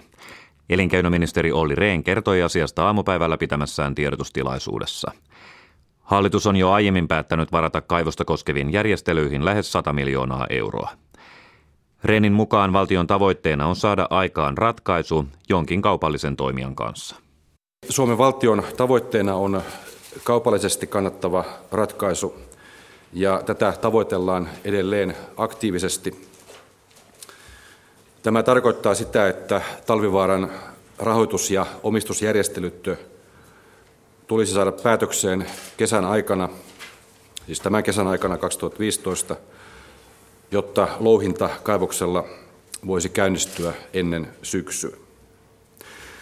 Louhinnan aloitus on edellytys kaivostoiminnan jatkolle. Siis louhinnan aloitus tänä kesänä on, on edellytys kaivostoiminnan jatkolle. Opposition puolelta sosiaalidemokraattien puheenjohtaja Antti Rinne haluaisi hallituksen jotenkin turvaavan talvivaaran työpaikat. Rinne toivoo, että kaivoksen liiketoimintaa pystytään jatkamaan. Vihreiden puheenjohtaja Ville Niinistö kehottaa puolestaan valmistautumaan koko kaivoksen alasajoon. Niinistön mielestä alasajossa olisi vähemmän riskejä ympäristölle ja valtiontaloudelle, ellei uskottavaa kaupallista omistajaa löydy. Etelä-Korean MERS-epidemia ei aiheuta vielä maailmanlaajuista hätätilannetta, arvioi maailman terveysjärjestö WHO. Järjestön mukaan MERS-epidemia on kuitenkin osoitus siitä, miten tappavat tartuntataudet voivat iskeä milloin tahansa. WHO arvioi tilannetta kokouksessaan tänään. MERS-tapauksia on esiintynyt lähinnä Saudi-Arabiassa ja Etelä-Koreassa, mutta se on kulkeutunut matkustajien mukana kaikkiaan 25 eri maahan. Virus voi aiheuttaa keuhkokuumeen tai munuaisten vajaatoimintaa. Maan etelä- ja keskiosassa vähitellen selkenevää ja poutaa. Yöllä lounaasta alkaen lisääntyvää pilvisyyttä ja aamulla monin paikoin sadetta tai sadekuuroja – alueen koillisosassa vasta iltapäivällä tai illalla. Yölämpötila on 3 ja 10 asteen välillä, maan keskiosassa paikoin hallaa. Päivälämpötila 11-16 astetta. Maan pohjoisosassa selkenevää ja poutaa, Huomenna jälleen lisääntyvää pilvisyyttä ja päivällä paikoin sadekuuroja. Yölämpötila 0 plus 5 astetta, paikoin hallaa. Päivälämpötila on 11 ja 16 asteen välillä.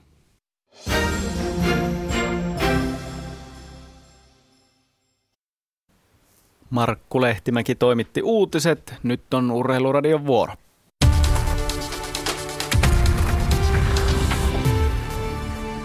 Toimittajana Johannes Oikarinen, hyvää iltaa.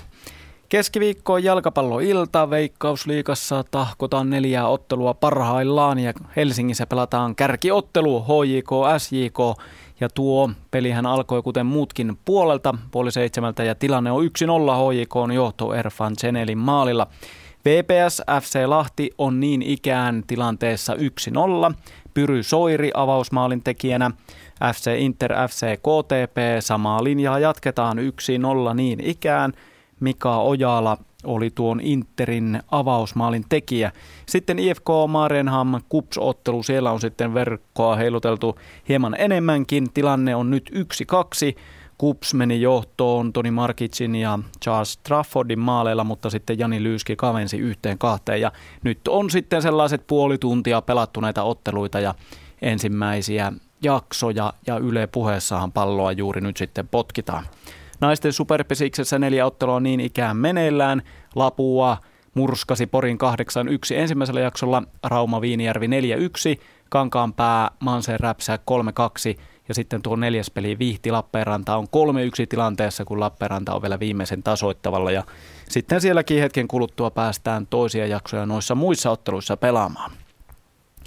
Suomen molemmat naisten beachvolleyparit etenivät pudotuspeleihin Euroopan kisoissa Bakussa. Riikka Lehtonen ja Taru Lahti hävisivät alkulohko päätöspelin italialaisparille, mutta kaksi voittoa eiliseltä riittivät lohkovoittoon. Erika ja Emilia Nyström voittivat tänään bulgaarialaisparin ja hekin sitten lohko kakkosina menossa pudotuspeleihin, jotka käynnistyvät sitten beachvolleyn osalta huomenna. Urheiluradio on sitten täällä Radio Suomessa vuorossa jälleen tunnin kuluttua.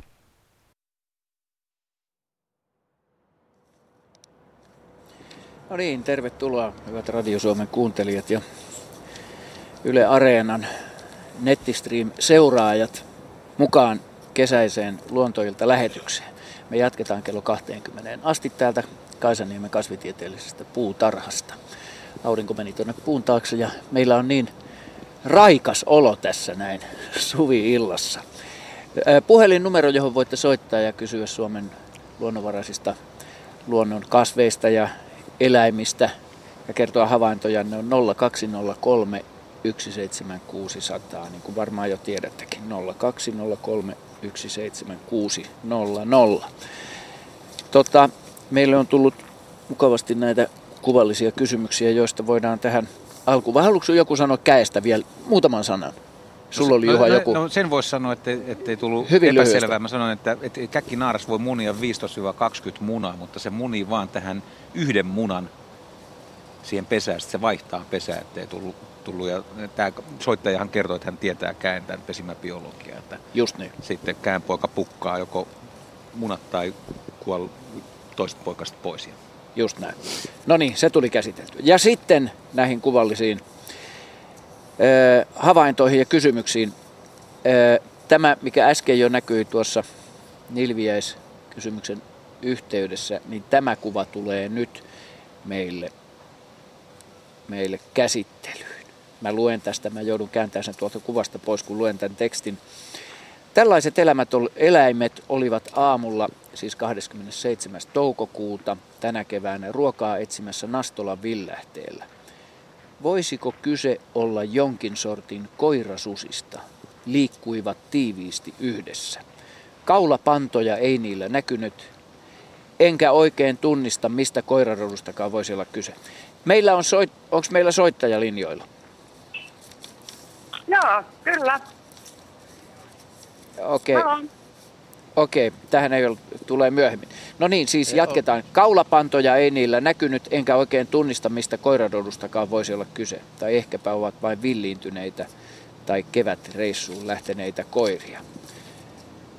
Tällainen, ja mulla on se, tota, se kysyjä on jossain tuolla. Mä laitan tämän kuvan tuosta Heidille vielä varmennukseksi. Käteen. Mulla puuttuu siitä nyt lähettäjän nimi, mutta me saadaan se kyllä varmaan tietää. Joo, ei tässä näyttää lähettäjän nimi. Joo. Mm, mutta tässä lukee, että nämä on ollut 27.5. Nastolan... Se on Arttu Rajalan lähettävä. Joo. No niin. Okei. Okay. Nastolan villähteellä. Joo. Nämä kaksi koiraa. Ja tota, nämä on tämmöisiä...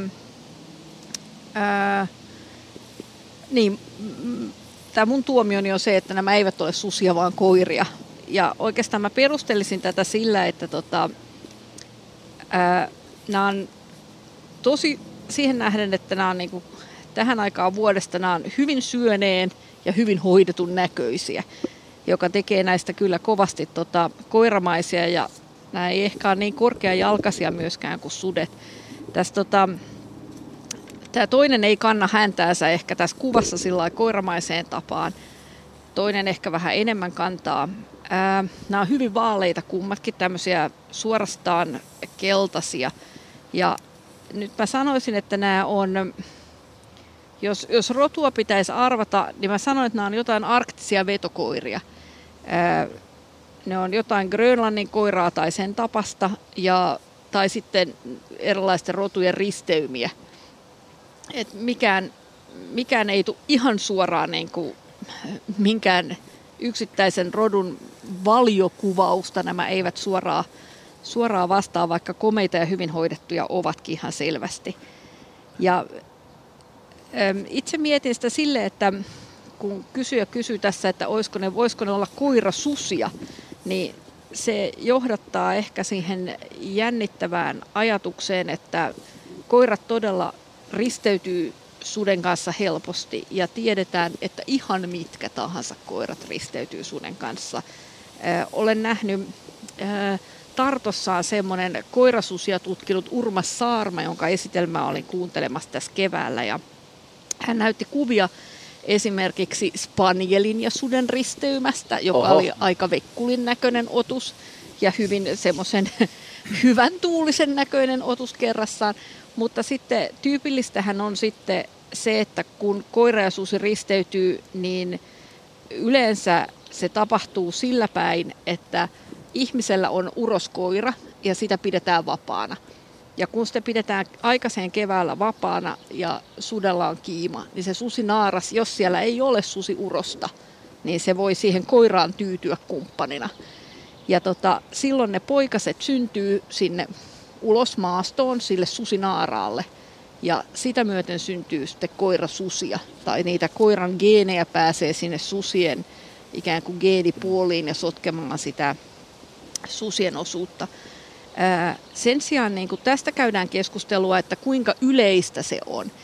Ja niin, ja sitten vielä tämä Urmas Saarma kertoi tosi jännittävä jutun Latviassa. Nyt sitten geneettisesti voidaan tutkia, että mitä kautta kun tämmöinen ensimmäisen sukupolven ää, koirasusi on, niin voidaan sitten tutkia ää, niiden geenejä ja mitokondriodNAta ja setviä siitä, että onko tämä lähtöisin sit sieltä koirasta vai sudesta tämä, tai onko äiti susi vai koira. Mm-hmm.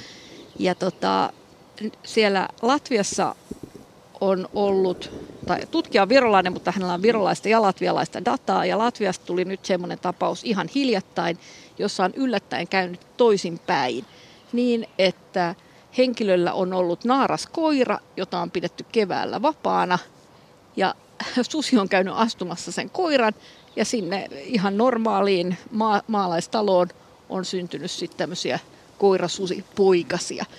Ja tota, jostain syystä tämä omistaja oli ruvennut epäilemään naaraskoiraansa, että, että on käynyt ei ainoastaan vieraissa, vaan suorastaan vieraassa lajissa.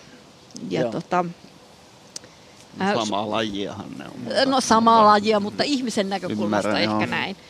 Ja tota, Suomessa on keskusteltu sitten tästä meidän su- Suomen susikannan puhtaudesta ja jotkut, jotkut on esittänyt sellaista, että ei meillä puhtaita susia oikeastaan enää olekaan ja koirat on mennyt sotkeutumaan niihin ja, ja tästä nyt sitten käydään tämmöistä geneettistä kädenvääntöä, Joo. koska ei ole aivan yksinkertaista sanoa sitä, että etenkin jos sitä risteymää on niin kuin tapahtunut monta sukupolvea ja sekaisin.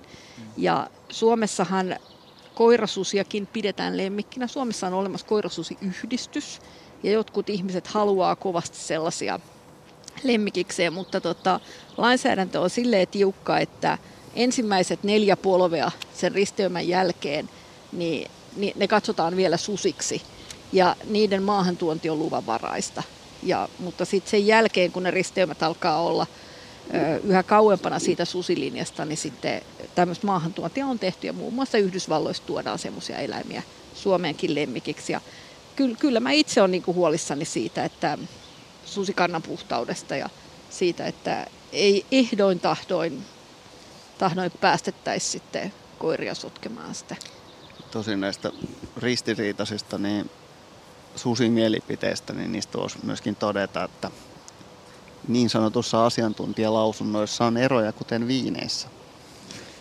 Joo, Mä mutta... kyllä niin kuin olisin niin kuin enemmän, kuuntelisin niitä yliopistolla elämäntyötään asiasta, tieteellistä elämäntyötään tehneitä ihmisiä kuin niitä kaiken maailman värikkäitä humpuukimaakareita, mitä tällä osastolla myöskin liikkuu. Että, Joo. Että susi on hieman värikäs otus muutenkin kuin turkkiinsa värin perusteella.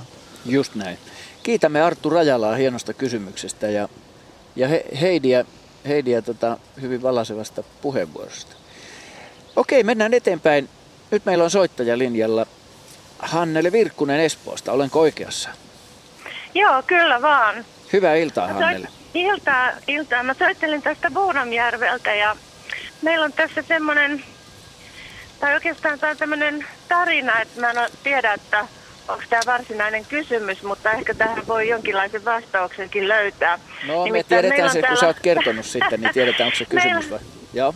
Joo, no meillä on paljon valkohäntäkauriita täällä ja Joo. On yleensä aika arkoja, artoja, mutta yhtenä vuonna meillä oli kolme-neljä vuotta sitten sellainen perhe, jotka tuli aina ihan pihaan. Joo. Ja tota, sitten yhtenä päivänä mä ajattelin, että mä otan niistä valokuvia, kun oli sen verran lähellä siinä. Avasin oven ja, ja meidän kissat pääsikin karkuun sitten. Ja tota, yksi niistä kissoista lähti kohti niitä kauriita ja kaikki muut lähti kävelemään aika nopeata vauhtia pois, mutta yksi kääntyi sitten ympäri ja alkoi tulla tätä kissaa kohti. Ja samoin kissa reippaasti lähti kulkemaan sitä kaurista kohti ja mä pelästyin kauheasti, koska mä ajattelin, että nyt se potkaisee se kauris sitä kissaa. Ja ei vaan, kauris laski päänsä alas ja kissa nosti päänsä ylös ja tuntui siinä, että ne jutteli jonkin aikaa keskenään ja, ja tota, sen jälkeen sitten kumpikin rauhallisesti lähti omille teilleen. Ja mun lapsenlapsille mä oon sitten kertonut tätä, näyttänyt valokuvia. Mä saan aika kivan kuvasarjan siitä, että, että ne on vauvoina tutustunut toisiinsa ja, ja tota, nyt ne sitten kun ne tapaa, niin, niin ne aina juttelee keskenään. Ja tämä tapahtui sitten vielä toisen kerran. Oho. Että tämmöinen tapaus. Mielenkiintoinen tommonen... kohtaaminen. Joo. Mielenkiintoinen kohtaaminen. Et, et olisiko siinä voinut olla niin, että ne olisi äh, tavanneet pieninä, koska tämä on tämmöinen maatila, missä me asutaan ja ne luultavasti ne kaulit tuossa pesi tuossa ihan meidän, synnyttää meidän ihan lähelläkin. Että meidän rohkea kissa sitten olisi käynyt niin kuin tapaamassa sitä aikaisemminkin tätä kaurisperhettä. Niin, että ne olisi tunnistaneet toisensa, että vanha kamu niin. pitkästä aikaa ja käyneet moikkaamassa. Joo, no siltä se kyllä tuntuu. No ei tossa... Tämä tapahtui vielä kaksi kertaa.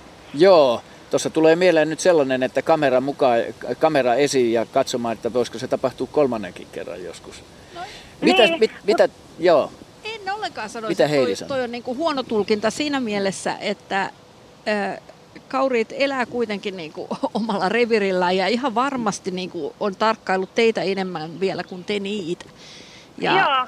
ja, ja tiedän ihmisiä, joilla on myös niin kuin valkohäntäpeuroja siinä tota, lähimaastossa ja nämä mun ystäväni, joilla on tämmöinen tilanne, niin he sanoivat, että, että tota, isäntä nimittäin metsästää.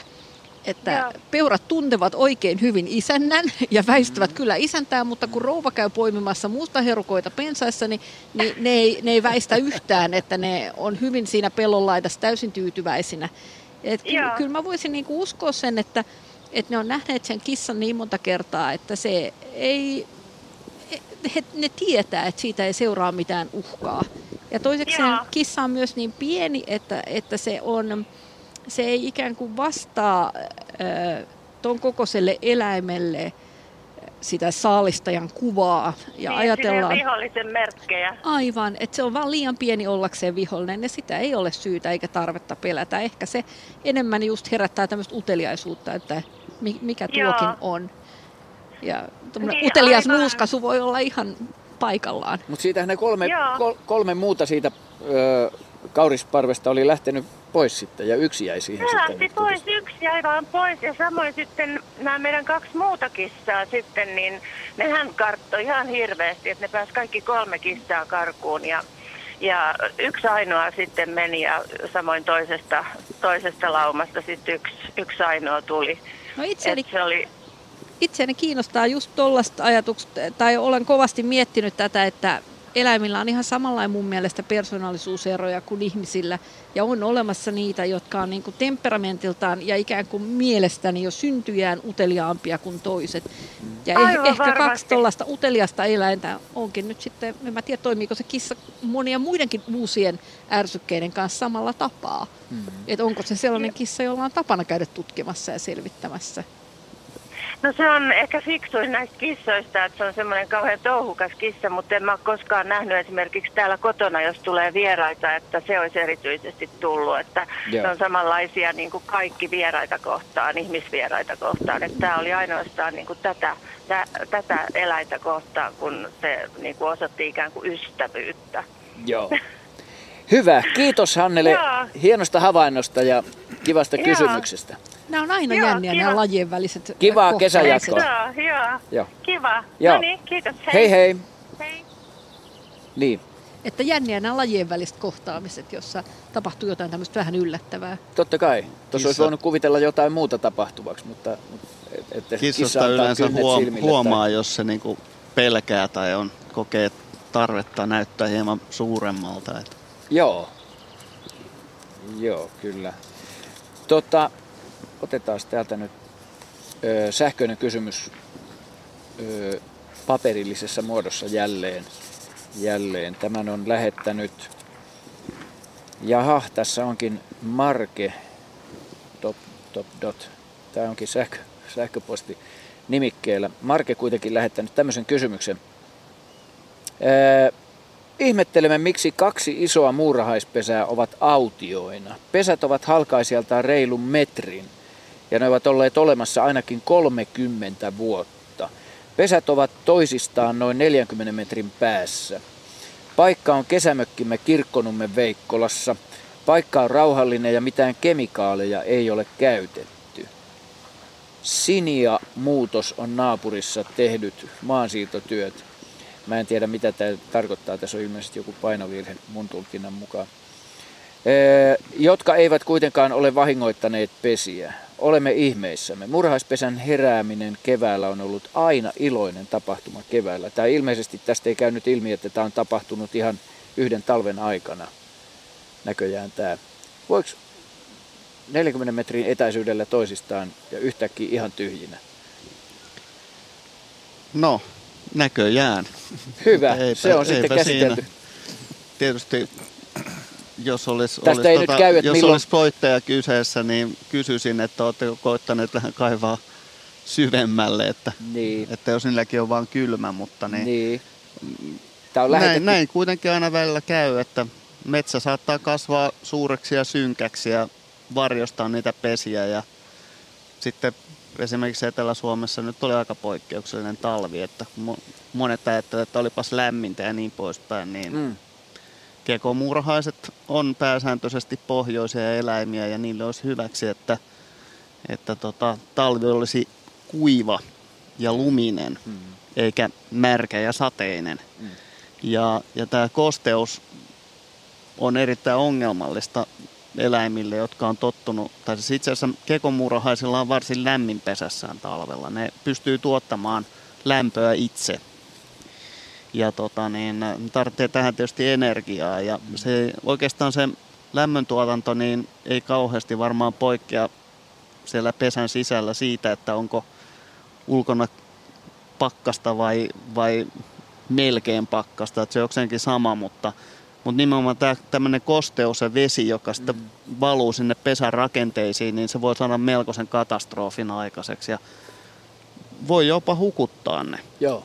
Kun taas talvella, kun se tulisi lumena, niin se olisi itse asiassa kuivaa Joo. ja suojaisi vielä niin kuin tehokkaasti sitä pesää itse asiassa niiltä vähiltä kylmiltä säiltä, mitä viime, viime talvena esimerkiksi oli. Et se voi olla ihan hyviä, että ne on tosiaan, niin kuin, niille on välttämättä mennyt hirveän hyvin aikaisemminkaan ja tämä oli sitten ehkä viimeinen, Viimeinen niitti. pisara. Hyvä. Kiitos Markelle sähköisestä kysymyksestä. Ja meillä on soittaja mukana ohjelmassa Jussi Niemi Tammisaaresta. Tervetuloa mukaan. Kiitoksia. Mitäpä haluat Jussi kysyä? Eh, Mulla oli semmoinen, olen kova kalamies ja, ja tuota niin, olen ihmetellyt tänä vuonna. Mm-hmm. Varsinkin semmoista, äh, ahven on ihan kateissa. Ettei, yleensä ahven on tähän, tässä vaiheessa jo kutenut ja se on ot- hullun lailla syö ja käy pyydyksiin. Ja, ja, ja tuota, äh, silakka varsinkin on semmoinen, joka ihmetyttää.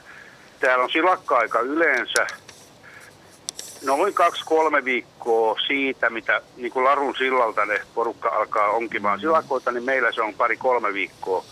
Niin kuin äitienpäivästä pari viikkoa se on täällä. Tammisaaressa, Ja niin. nyt on, nyt, joo, ja nyt me Joo. ollaan tota, niin kuin, puolitoista kuukautta silakkaa ja vielä tulee silakkaa ja pirusti. Ja me pyydettiin ennen sieltä silakkaparvia alta aina, niin kuin esimerkiksi viime vuonna jokin, niin tota, jegillä taikka sitten syöttiongel silakkaparvia alta isoja ahvenia, kun ne oli kyttäämässä niitä. Mutta ahvenet on ihan kateissa. Joo. Ja sitten mä oon se, seurannut tota veden lämpötilaa, niin vesi on todella kylmää vielä. Joo. Ja tämä, oikeastaan tämä kysymys onkin se, että kalollahan ei luonnollisestikaan ole kalenteria. että että tota, onko ne ihan puhtaasti elää siis veden lämpötilan mukaan? Että kaikki määräytyy sen mukaan, mikä on veden lämpötila. Kudetaan, tehdään kaikkia, kaikki, kaikki veden lämpötilan mukaan. Hyvä kysymys, Jussi. No, tässä on oikeastaan itse vastasit kysymykseesi. Et juuri näinhän se menee, että kalat kun on vaihtolämpöisiä, niin siellä vedessä ne elää aika pitkälti sen lämpö, lämpökierron mukaan. Toki päivän pituus vaikuttaa myös esimerkiksi näiden sukukypsymiseen kaloilla. Ja tämä kevät on tosiaan ollut hyvinkin erikoinen. Vaikka oli lauha talvi, niin se ei tarkoittanut sitä, etteikö vedet olisi jäähtynyt kylmiksi, mutta että sitten tuulinen ja tämmöinen kolea kevät, niin se ei ole lämmittänytkään näitä rannikkovesiä ja ne on todellakin aika paljon viileämpiä kuin keskimäärin olleet jo pitkään. Ja tämä on ollut havaittavissa kaikkea esimerkiksi kevätkutusten kalojen kutuajassa. Kaikki on melkein järjestään myöhässä ainakin sen pari viikkoa nämä kutuajat jo- joissakin paikoissa aikaisemmin. Ja silakalla, kun on hyvin pitkä kutuaika, niin nämä kutuparvet liikuskelee vielä todennäköisesti vielä tuossa heinäkuun puolellakin lähellä rannikkoa. Että se on ihan varsinkin just se Saaristomeren alueella ja ta, sanotaan nyt tota, noin, niin Saaristomeren itäosissa on havaittu tämmöistä juuri se Tammisaarenkin alueella tämmöistä ilmiötä tänä keväänä. Et ei ne ahvenetkaan varmaan mihinkään ole katon, kadonneet, mutta että ne on jossakin muualla kuin tavallisesti. Että se on myös huomattu tässä rannikolla, että monet kalalajit ei ole niille tyypillisillä paikoilla tähän aikaan, vaan jossakin muualla. Et sinänsä, Joo. sinänsä ahvenkannat on vahvistumassa tällä hetkellä, että siellä on hyviä vuosiluokkia tässä Suomenlahden ja Saaristomeren alueella ja ahventa on kyllä hyvin, mutta ei välttämättä juuri niillä paikoilla, missä yleensä on niitä tottunut näkemään tai saamaan. Joo, jo, saanko mä jatkaa hiukan vielä? Joo. Joo. Niin, mä sitten, me ollaan myöskin saatu, saatu, saatu kuhaa samoihin aikoihin. No nythän meillä on täällä paikallisesti kuha rauhoitettu Mm. kesäkuun alusta. Mutta tota, niin kun, mä ajattelin, että jos tämä tulee jatkumaan tämmöisiä kesiä, niin vaikuttaako se jotenkin ekologisesti sitten, että eh, siinähän menee niin kuin tavallaan rytmi sekaisin. Ne kalat, jotka syö määrättyjä kaloja, niin niitä ei olekaan ja ne eh, toisia kaloja taas on. Ja, No, kyllä, vai miten, miten joo, ky- käy? kyllä siinä voi esimerkiksi, jos kutuajat kutuajat siirtyy, kutuaika pitenee tai lyhenee lämpötilan muutosten takia, niin tietenkin se vaikuttaa siihen koko, koko siihen ö, ravintoverkkoon ja koko sen meren ekologiaan jollakin tavalla. Mutta kyllä aika nopeasti sitten eri lajit reagoi tämmöisiin muutoksiin ja muuttaa myöskin sitä omaa käytöstään. Että se luonto on hyvin sopeutuvainen ja sitten ehkä saavutetaan joku toinen tasapainotila tai saavutetaankin sitten tämmöisten muutosten kourissa, että ei se mitenkään tavatonta luonnossa. Luonnossa tapahtuu koko ajan paljon kaiken näköisiä muutoksia ja eliölajit sopi, sopeutuu niihin muutoksiin. Että se on sinänsä, sinänsä ihan luonnollinen tapahtuma. Joo, ja se olisi ongelmallista, jos vuodet olisi veljeä keskenään, koska mm. niin, silloin ne, jotka on sopeutunut juuri tämän tyyppisiin tilanteisiin, rupesi runsastumaan muiden kustannuksella ja, ja tuloksena olisi köyhempi kokonaisuus. Joo, kyllä itse asiassa tämmöinen vaihtelevuus, niin se luo tämmöistä pientä kauhun tasapainoa sinne Mutta... ek- ekologiseen systeemiin ja itse asiassa lisää monimuotoisuutta ja tämmöisillä äärevilläkin lajeilla on aina joskus mahdollisuus sitten nousta, nostaa päätään tässä Life on the edge. elämän joo, joo, olemassaolo taistelussa. Joo. Kyllä, kyllä, joo, ymmärrän, ymmärrän tämän, mutta tämähän ei, jos, jos se jatkuu niin pit, pitempään, niin sitten sitähän muutos on... Silloin, jo, silloin voi tulla ihan tämmöinen pysyvä, pysyvä, pysyväisluontoinen muutos jos jollakin osa-alueella tässä asiassa, että se on ihan totta kyllä. Ja nythän niin kuin tämän vuoden sään on sitä luokkaa jo niin kuin nämä viileydet, että on puhuttu, että viimeksi vuonna 1987 on ollut vastaavanlainen. Niin kuin... Silloin oli kylmä talvi ainakin. No silloin oli 86, 87 oli järkyttävän kylmä ja vähän Ihan luminen vielä aluksi. Mutta sen jälkeen tuli todella viileä, viileä kesä ja suurimmassa osassa Etelä-Suomenkaan kuntia ei saavutettu yhtäkään niin ellepäivää koko kesän Joo. aikana. Että... Joo. Mutta kiitetään Jussi sinua hyvästä kysymyksestä ja, ja toivotaan hyviä kalakelejä. Joo, kiva. Hyvää kiva. Kesä, kesän jatkoa. Sitä samaa. Tulee. Sitä samaa. Tulee. Tähän on jo kesä. Okei, okay, kiva. Moi moi. Moi moi. Miten, miten sen... Hen, henkilöt, jotka on valittanut mun teepaidasta niin koko lähetyksen Ei, mä olen valittanut mistään. Mä sanon, tämä on kesä. Se on pukeutumiskysymys. Kesä tämä on. Tämä jos mikä on kesä. Mä, Nyt kun Henry heräsi, niin tota, miten tämä kasvimaailmassa? Niin, niin saanko mä pienen kommentin vielä tähän, pieni kommentti, tähän vesien kylmenemiseen? Kun oli lämmin talvi, niin kuin tiedetään, tai leutotalvi, niin se ei tarkoita sitä, että vedet olisi lämpimämpiä, vaan päinvastoin, kun ei tule jääpeitettä ja vesi kiertää koko ajan, niin tämmöinen leutokin talvi saa aikaan se, että vedet jäähtyy poikkeuksellisen kylmiksi. Mm. Ja ne nyt edelleen se kylm, kylmyys siellä vesissä on jatkunut, että usein kuvitellaan, että jossain jos on kauheat pakkaset ja lumihanget, että siellä olisi vesi kylmää, mutta päinvastoin vesi pysyy siellä samalla tavalla kuin täällä muuria, muurahaispesässä hangen alla lämpimänä, niin vedetkin on usein tämmöisillä paikoilla Juuri talvella lämpimämpi. Joo. Joo. Että se oli tämä mun pikku Plus, plus että tietysti sitten tälleen kun ilmat on viileitä ja vaikka aurinko on, niin nämä tuuliset kelit sotkee ne sitä vielä. Niin ne ja sekoittaa ne pohjavedet ja pinta, ei, ei tapahdu tätä kerrostumista vesissä, mikä kesällä on sitten tyypillistä. Miten tämmöinen viileä ja vaihteleva säinen kevät, Henry, onko tässä, puhuttiin tästä, tästä niin kuin, lajien sopeutumisesta ja jatkuvasta muutoksesta. Mites, mites, onko tänä keväänä mitenkään näkynyt tämä tämmöinen koleus? Kasvimaailmassa? No tietyssä määrin tietysti elitoiminnat hidastuu, kun on kylmää, mutta ei kuitenkaan yöpakkasi ollut selkä, kun kevät alkoi. Ja, ja, ja kasvukauden kannalta niin oleellista oikeastaan se, milloin se alkaa, jos mietitään kasvien kukintaa. Että jos kevät alkaa kaksi viikkoa aikaisemmin kuin keskimäärin alkaa, niin se etenee suurin piirtein kaksi viikkoa etuajassa, koska plusasteet, niin kun on, ollaan kuitenkin päälle 50 asteen lämpötiloissa, niin ne elintoiminnat jatkuu ja kesä etenee tänä vuonna joku koiran putki kukki kesäkuun alussa. Ennen vanha kukki tuossa juhannuksen aikoihin. Syreeni kukkii parhaillaan. Se on kutakuikin ehkä aikataulussa, että juhannuksenahan on totuttu siitä syreeni on kukassa. Että ei kasvit niinkään ole moksiskaan näin kuin elintoiminnaltaan, mutta sen sijaan niin lämpötilat voi vaikuttaa pölytysbiologiaan ja pölytyksen onnistumiseen. Että sitä kautta lämpötilalla on isokin merkitys kasveille ja et, mä en osaa, Jaska varmaan tietää paremmin että miten hönsik, hönsikät on tänä mites, keväänä mites, lentänyt. Mua kiinnostaa, miten mustikkasadolle tulee käymään? Mä Mustikka luulen, on kukkinut, no siis mustikka on kukkinut kukkinut, jo, mutta... mutta halla ei ollut ainakaan etelässä mustikkakukinnan Niin. aikaan, että sen puolella se onnistuu, jos siellä on ollut pörrääviä höntsiköitä liikenteessä. Mun mielestä mustikka on Etelä-Suomessa varsin hyvin ja ainakin tuossa tässä saaristolinjalla on muuten, että, että kimalaiset, jotka pääosin sen pölyttämistä ymmärtääkseni Joo. vastaan, niin niillä on mennyt todella hyvin. Että ja itse siellä asiassa kimalaiset, kimalaisten suurin ongelma on se, että tulee hyvin lämmin kesän alku, jolla ne joutuu skabaamaan monien muiden nopeassa tahdissa kuoriutuvien hyönteisten kanssa. Ja kimalaisille tämä on ongelma, koska ne ei sitten siedä tätä kilpailua. Ja ne us- usein kun ihmiset rupeaa ihmettelemään, että on niin hienot säät ja kimalaiset kuolee tonne, niin Joo. Ja mulla on ne, se kokemus kanssa, että tänä vuonna kun olen ollut maastossa, niin kimalaisia on ollut aika mukavasti liikenteessä. Joo.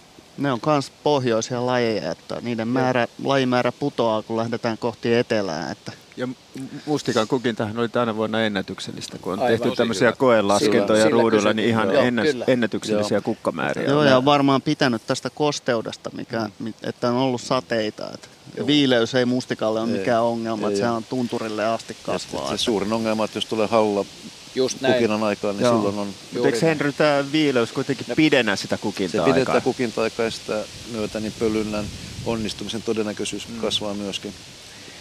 Hyvä, kiitos. Hyvät kuuntelijat ja Yle Areena striimilähetyksen seuraajat, kuuntelette ja katselette Luontoiltaa, joka on 40-vuotisjuhlalähetys. Se tulee täältä Kaisaniemestä kasvitieteellisestä puutarhasta. Meillä on vajaa puoli tuntia lähetysaikaa jäljellä ja otetaan seuraava soittaja mukaan lähetykseen. Nyt en kuullut etunimeä, mutta Koskinen on ainakin sukunimi. Hyvää iltaa. Hyvää iltaa, Lennu Koskinen. Terve. Mitä, mistä päin soittelet muuten? Täältä Hyvinkään Kytäjältä. Hyvä. Jaha. Kiva. Mitä haluat kysyä? No semmoista lähinnä, että kun ö, 87 ö, sattui semmoinen tapaus, että tuommoinen sarvipöllön poikani, joka oli pudonnut puusta, niin pomppi tonne mun keittiöön. Joo. Tämä tapahtuu... Ja mä olen laittanut ruokaa ja, Joo. ja tuota, se oli sillä tavalla, että lentokyvytön nuori sarvipöllö. Joo. Niin annoin sitten sitä jauhelihaa, jota olin laittamassa siellä, niin sille sarvipöllölle. Niin. Ja sehän tykkäsi siitä, kun oli nälissä ja näin. Ja meistä tuli kavereita. Joo. Ja sitten syötin niin kauan, kun hän halusi syödä sitä jauhelihaa. Ja sitten oli niin, että se ei halunnutkaan lähteä pois. Jaa. Ja sitten?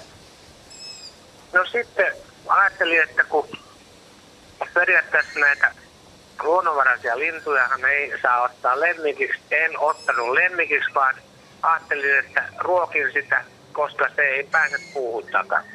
Mm-hmm. Ja sitten tuota, no, niin annoin sille ensin tätä jauhelihaa niin kuin, ja ajattelin, että nyt se pikku, pikkunen pöllö tarvii jonkun tilan, niin tyhjensin yhden huoneen, laitoin hesareita sinne lattialle ja pienen rangan sinne, missä se pystyy olemaan. Joo. Niin kolmen tunnin välein tämä pikku, pikkunen tuota noin, niin pöllö huusi, että nyt lisää ruokaa. Joo. Joo. Ja sitten rupesin tuolla kompastissa kaivelemaan kastematoja ja näin.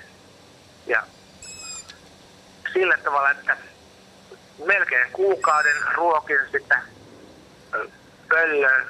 Ja meistä oli niinku kaverit, se oli niinku sillä, että otti mut tavallaan niinku varaemoksi tai näin. Epäilemättä. Kuukausi on pitkä aika siinä kuitenkin. Mikä oli sitten lopullinen... On, sillä tavalla, että... Anteeksi. Niin, mihin, mihin tämä tarina päättyy? Onko hän edelleenkin sun kumppanina vai veitkö, palautitko ei, takaisin ei, luontoon? Ei, ta- tarina oli niin kuin sillä tavalla, että sitten kun sain ruokittua riittävän pitkään ja muuta ja opetin, opetin tämän pikkusen pöllön lentämään, Okei.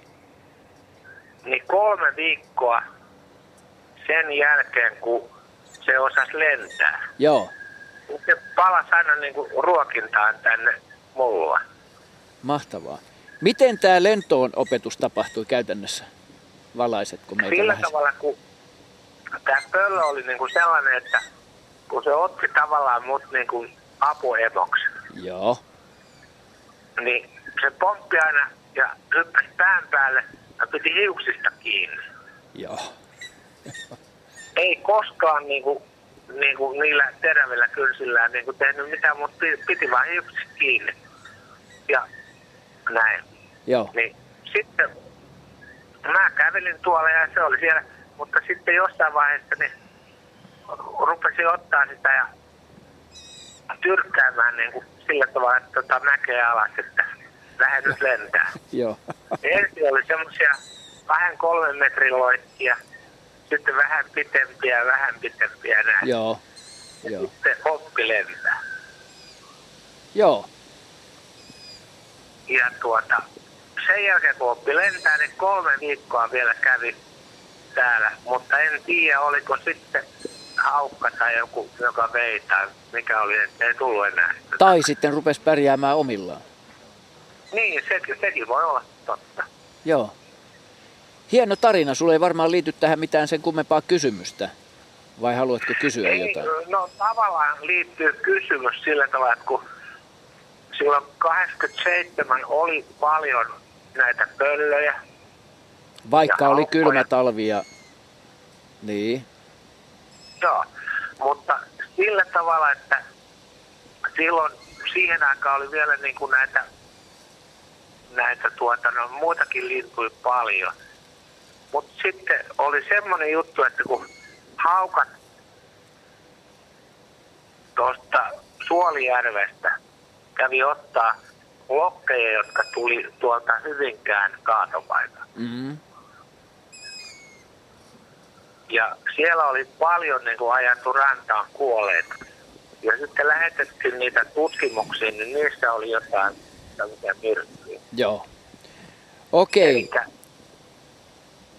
tämmöinen oli sitten, että en tiedä mikä sitten hävitti nämä kaikki täältä. Joo. No mutta hei, ilmeisesti kylmä ja kolea, niin kuin aikaisemminkin tässä jo todettiin, niin se vuosi oli harvinaisen kylmä. Kiitos kivasta havainnosta ja kertomuksesta. Ja hyvät kuuntelijat, otetaan täältä kuvallinen kysymys viimeinen tässä lähetyksessä käsiteltävä. Semmoinen Jaska lyhyesti. pienenä kommenttina olisin vielä sanonut, että, että pöllöjen kiipeämisestä puuhun ei tarvitse olla huolissaan, vaikka ne osaiskaan lentää. Ne kiipeää Joo. aivan erinomaisesti nämä poikaset puihin. Ja ne lä- lähtee monet poikaset tosi pieninä, että tänä vuonnakin Lauttasaaressa pesi sarvipöllö, niin kyllä ne aika aikaisin, aikaisin joko lähtee tai voi tuulessa tempautua, tippuu. Ja siis nyrkin kokoisetkin poikaset tosiaan kynsillä pystyy kapua ja vaihtaa Mm, puuta. no. Ja se on aika, aika jännä, jos sä oot näköistä, nähnyt, joo. nähnyt Kyllä. sen pöllön puussa, tai tuossa se on huomennakin, niin ei olekaan tämmöinen pieni poikainen. Et se Joo. on tullut alas ja vaihtanut puuta. Ja joskus ne roikkuu pää alaspäin tokoikkoiset pöllöt siellä puussa. Vähän ikään kuin, niin kuin ma- maailma ylösalaisin. Ja, ja eh, eh, ehkä Jaska tässä pienenä huomautuksena myös tarkoitti sitä, että tämmöisen pöllönpoikasen, vaikka tarina oli tosi sulonen ja hauska, niin se ehkä pitäisi olla sillä oksalla kuitenkin ennemmin kuin keittiössä, Joo, ellei se- todistettavasti emo Juuri näin. Lakien ja asetusten mukaan se olisi voitu nostaa sinne puuhun, mutta, mutta tietenkin. No niin, otetaan nyt tämä kuva, joka hyvät katselijat ja kuuntelijat löytyy Radio Suomen tuolta etusivuilta sieltä luontoillan kautta. Petteri Goltsin lähettämä tämmöinen tällainen kuva. Pidän sitä tuossa hetken, noin se riitti. Törmäsin tuollaiseen sieniryppääseen toukokuun 30. päivä Tammisaaren Ramsholmenin luontopolulla. Rypäs oli suuri kokoinen, eli tässä 30-40 senttiä halkaisijaltaan, noin kahden metrin korkeudella ja pähkinä pensaassa, tai oikeammin tuo on jo ihan puu. Mikähän laji öö, on kysymyksessä? En ole ennen moiseen törmännyt. Sanoisin, että lehmus. Jaaha, no kiitos vastauksesta ja joo, ei, se pähki, ei se pähkinäpensä, joo, se joo, on lehmus. Joo, mä tiedän Siitä näyttää, kyllä. mutta joo. okei, tiedän sen vastauksen Joo, myöskin. tiedän vastauksenkin. Että, Hyvä. Eli ei mikään yleinen kääpä ole kyseessä, eli sieni, kääpälaji. Kuvasta ei ihan varmaan hyvinkään näe, että sillä on pillit alapuolella, mutta kun tämmöinen suomupintainen puulla kasvava sieni tulee vastaan, jolla pillejä alapinnalla, niin todennäköisesti se on suomukääpä. Eli kun tämän kuvan sieni on suomukääpä, ei kauhean yleinen, ei nyt mikään äärittävän harvinainenkaan, mutta tämän lajin kohdalla on semmoinen mielenkiintoinen asia, että siellä on niin pari levinneisysaluetta Suomessa. Täällä etelärannikolla, että Etelä-Suomessa on näitä suurikokoisia suumukääpiä, laki halkaa se on 15-20 senttiä, mutta sitten yleensä jalolla lehtipuulla, etenkin lehmuksella ja vastaavilla. Mutta sitten kun mennään tuonne Pohjois-Suomeen, Oulun korkeudelle sitten pohjoisen päin, niin sielläkin pajuilla. Ja lakin halkaisia leveys onkin enää vain 5, 6, 7 senttiä. Sitä on tutkittu myöskin geneettisesti on todettu, että siinä ei kuitenkaan mitään eroa. Eli ilmeisesti tuo isäntälajin vaihtuminen vaikuttaa se sienen kokoon, mutta erilainen biologia niillä kuitenkin on. Mutta suomukääpä, en nyt itsekään kovin usein tätä sienillä jo nähnyt, mutta se on ihan hieno sieni. Eksoottisen näköinen. Ja Ramsholm on hieno paikka. Se on hieno paikka, että jos Ramsholmilla ei ole käynyt, niin suosittelen käytäväksi. Hyvä. Petteri Goltsille iso kiitos kuvasta. Ja sitten otetaan seuraava soittaja. 15 minuuttia lähetysaikaa jäljellä. Veli Salonen Luvialta. Olenko ymmärtänyt oikein? Hyvää iltaa. No hyvää iltaa. Veli Salonen Luvialta, Peränkylän vanhalta kansakoululta. Hei. Hei. Mitä haluat kysyä? No haluaisin ensinnäkin kysyä, miten on yleensäkään mahdollista, kun tuossa ensimmäinen päivän kesäkuuta, kun tulin tähän kotiin, asun tämän vanhan kansakoulun niin sanottu asuinriviä ja sitten tässä on pieni koulurakennus, missä on kirpputori. Niin tämä kirpputori isäntä, kun nousin autosta, niin sanoi, että menes katsomaan, että mitä noi onko ne lepakoit, että hän ei uskalla katsoa edes. Ja meni tuohon koulun nurkalle, niin oli kaksi pääskystä kiinni toisissaan rinnoista. Ja tota, sitten mun vuokraisäntä tuli saman tein, oli lähdössä johonkin, kun mä en uskaltanut niin koskea ne niin nokki toisiaan. Näytti ihan siltä, kun ne olisi syöttänyt toisiaan. No, ei, ei siinä mitään. Tota, Vogreiselta läks, koitti niitä irti, ei kirvelläkään. Ja sitten tota, mä ajattelin, että mitä nyt tehdään. Mä soitin, muistu mieleen, niin soitin, onko tässä lähellä on semmoinen paikka kuin Irjanen, niin ehy löytöeläin kotiin. Ja he antoi sieltä tota, tämmöisen kuin Sakari Halme Porin Gaanasta numeron. Mä soitin hänelle. Hän on sellainen ihminen, kun poliisit soittaa ja hätäkeskukset soittaa eläimistä. Eläinten kanssa on ollut tekemisissä koko ikänsä.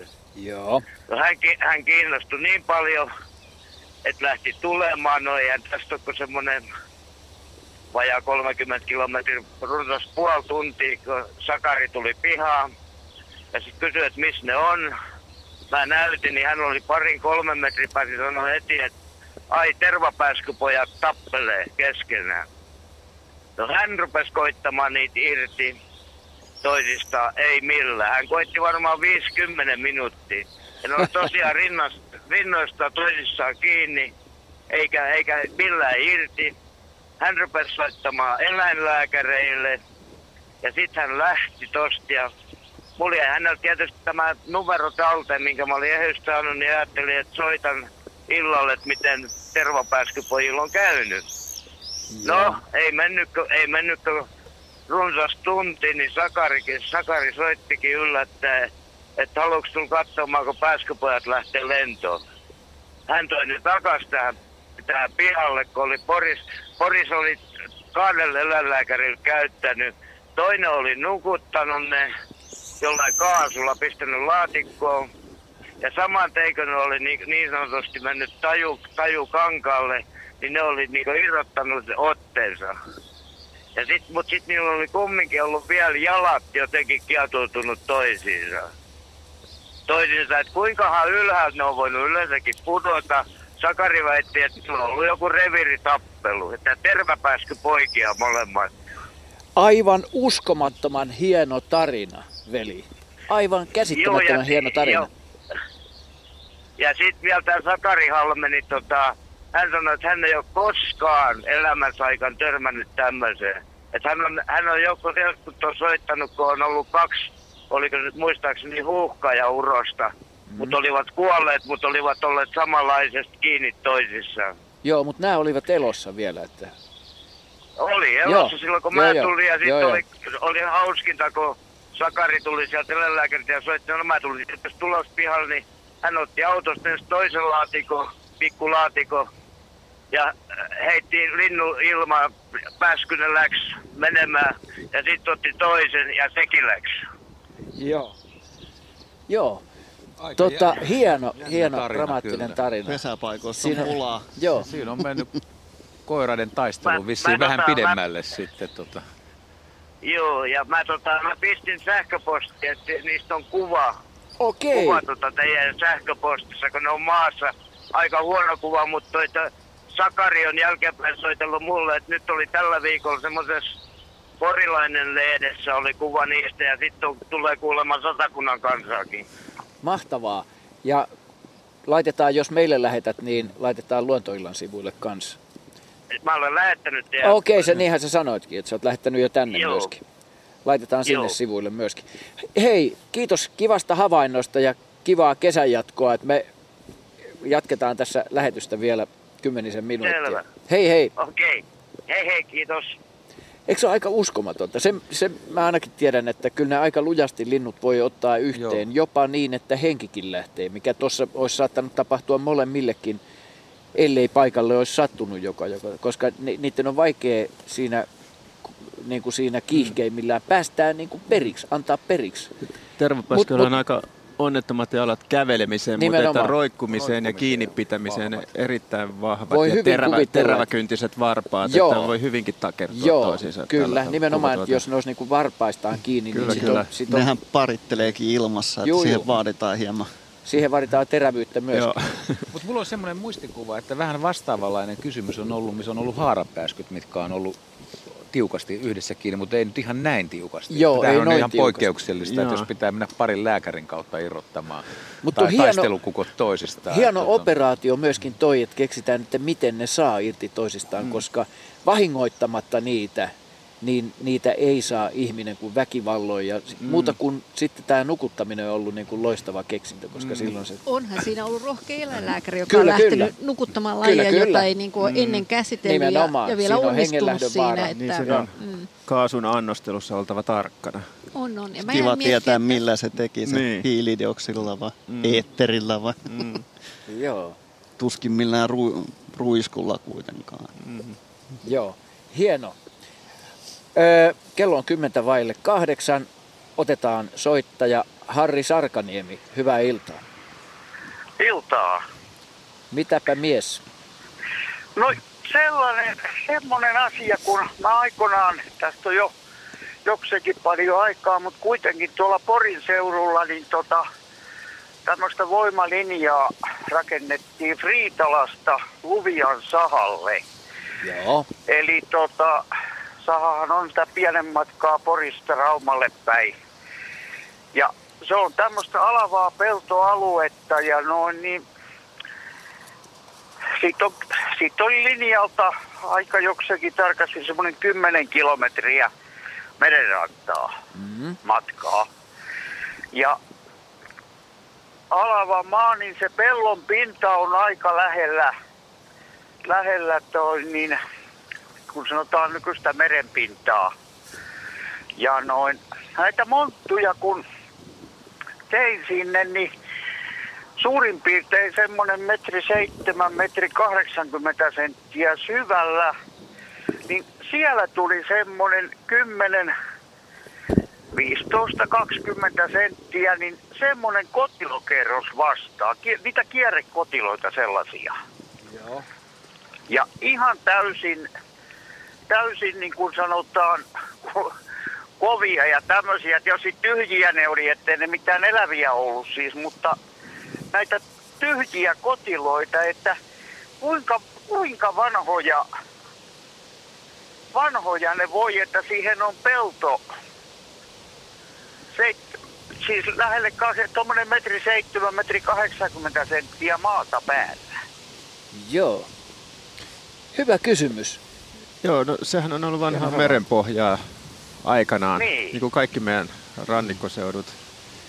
Ja tota, siitä nyt on kuitenkin satoja vuosia varmaan, kun se on tapahtunut se kotiloiden sinne sedimentoituminen sinne pohjaan ja sitten tällä yllättävällä tavalla niin sitten löytyy, voisiko puhua jopa fossiileista. Ei ehkä ihan vielä fossiileista. subfossiileista ehkä. Se on oikein termi. No se on joo, aivan oikein. Et se, se on ihan mahdollista, että tämmöinen löytö sieltä nyt tuli. Saattaa olla kyse Joo. ihan samoista lajeista, mitä meillä edelleenkin on, että voi olla, että ei vielä evoluutio kehittynyt niiden osalta niin pitkälle, että ne olisi jotain sukupuuttoon kuolleita lajeja ollut kysymys, mutta kuulostaa vähän niin kuin joltain kiekkokotiloilta noin kuvauksen perusteella, mutta en osaa ihan tarkkaan sanoa tästä, että mitä ne olisi.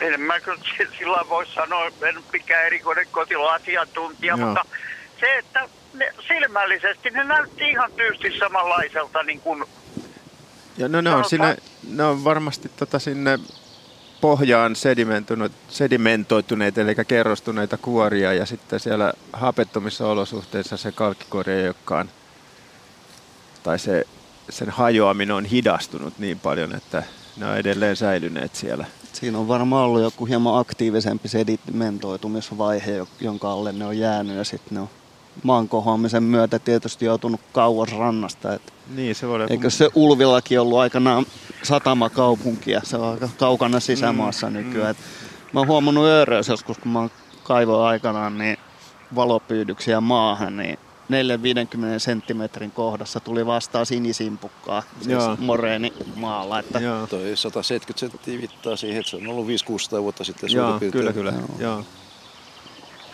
Niin, voi olla... on joku joku 5-600 vuotta. Suurin piirtein tuo maan kohoamisen nopeus noilla nurkilla viittaa suurin piirtein tämmöisen ajatuksen tietysti epätarkka arvio, mutta sinne päin. Mm. Lähelle senttiä, se on jo sedimentaatio joo. päälle. Niin. Joo, ja Porin seudulla ehkä vähän vähemmän kuin sentti, niin. mutta, mutta puoli senttiä vuodessa. Ja, tietysti pistää... riippuu, että kuinka syvää siinä on ollut, kuinka paksulti vettä, kuinka syvää siinä on silloin sedimentoitumisen aikaan, että mm. se voi mennä vielä ehkä vielä hieman, hieman kauemmaksi. Että tätä ei voi käyttää todistajana vedenpaisumuksesta kuitenkaan. ei. Mielenkiintoinen havainto. Kyllä niitä tulee sitä merenpohjaa sieltä vastaan, kun kaivelee, niin monillakin alueilla. Tulee, joo. Joo. Kiitos Harri mielenkiintoisesta kysymyksestä ja, ja aika, aika tota, sanoisinko, ei mitenkään tavanomaisesta löydöstä. Meillähän on, on tota Suomessa niin kuin jääkauden, jääkautta vanhempiakin subfossiilisia kerrostumia. Että tiedän, että ainakin jossain tuolla Vaasan saaristossa niin on jotain järviä, jossa on, on tota niin, kovakuoriaisia tämmöisessä niin kuin soistuneessa entisessä turpeessa, joka on, on siis tätä viimeistä jääkautta vanhempaa, jotain 40 000, 50 000 vuotta vanhaa aineistoa. Ja nämä kovakuoriuslajit, siinä on ainakin maakiitejä ja sen on tunnistettavissa. Ja, ja näitä lajeja ei tavata Suomessa enää, vaan ne on kylmemmältä jaksolta tämmöisiä hemitundra-lajeja, jotka esiintyy lähemmillään Kuolan Niemimaan itäpuolisella alueella. Mutta Kani, ni, Kani niitä on edelleen olemassa. Juu, juu ne, ei, ne on sukupuuttoon kuolleita maailmasta, mutta ja samalla tavalla niin, niin Englannista tiedetään turvekerrostumista, niin subfossiileja, jotka on yli sadan tuhannen vuoden vanhoja. Kyllä. Joo, ei mitään. Tota, ehdittäisikö me ottaa soittaja? Meillä on tässä hyvin lyhyt soitto. Ehditään ottaa vielä kolme ja puoli minuuttia aikaa. Antti Tyni, hyvää iltaa. No hyvää iltaa. Nyt ytimekäs kysymys ja ytimekäs vastaus tulee täältä ennen kuin lähetys loppuu. Ole hyvä. Joo, tuota semmoista minä kysyisin teiltä, että minä olin viime syksynä ajo mehtä, kun että tuolla metässä. Ja Joo. sitten siinä oli kovasti, niin, niin uroshirvi, naarashirvi ja vasa sitten. Ja minä mehtäkoneella keräsin kuormaa siinä. Niin, niin aina kun minä liikautin konetta, niin se hirviporukka lähti seuraamaan minua. Ja sitten kun minä pyssäytin koneen, niin, niin ne sitten tuota, aina pysähtyi sen koneen, niin sitä kysyisin, että hakeeko ne sitä koneesta jotain turvaa siinä, kun se oli hirveän mehtyä aikaa. Kiitos hyvästä kysymyksestä ja saman tien toivotan oikein lämmintä juhannusta ja vielä lämpimämpää kesän jatkoa. Ja nyt kiitti ja nyt Heidi vastaa mm. tähän yhteen. Kerro meille, oi Heidi. Mikä, mikä siinä metsäkoneessa hirviä kiehtoi? Näyttikö se hirveltä? Hirvi vai ei? En ole kuullut, että hirvet seuraisi konetta hakeakseen turvaa. Tuntuu ihan uskomattomalta. Miten Mik, miksi, jotain siinä on, mikä ilmeisesti kiinnosti sitten. Koholeva kauha tuo mammutit geneettisesti mieleen. Niin, niin kyllä, kyllä nyt menee ihan spekulaation mm, puolelle. Suurempien isäkkäiden turva. Mm. En, en mä voi uskoa. Tai siis mm. joo, y- yhtä Sano vaan joo. erikoinen selitys kuin mitä Jaska ehdotti. joo. No mutta, ö, hyvät radion kuuntelijat, Radio Suomen luontoillan kuuntelijat ja Yle Areenan striimin seuraajat. Me kiitämme teitä mukanaolosta tässä 40-vuotisjuhlalähetyksessä täältä keskeltä Helsinkiä viilenevässä kesäillassa. Ja kiitämme arvoisaa raatia aktiivisuudesta ja kärsivällisyydestä tämän viileyden suhteen. Kiitos ja anteeksi. Joo, kiitos ja anteeksi. Ja hyvät luontoillan ystävät ja hyvät radiokuuntelijat, seuraava luontoillan lähetys kuullaan sitten vähän toivottavasti kesäisimmissä olosuhteissa keskiviikkona 15. päivä heinäkuuta totuttuun tuttuun aikaan kello 18-20. Ja raatilaisten puolesta haluan toivottaa teille kaikille erittäin hyvää juhannusta. Hei hei, Sinitiainen täällä taustalla.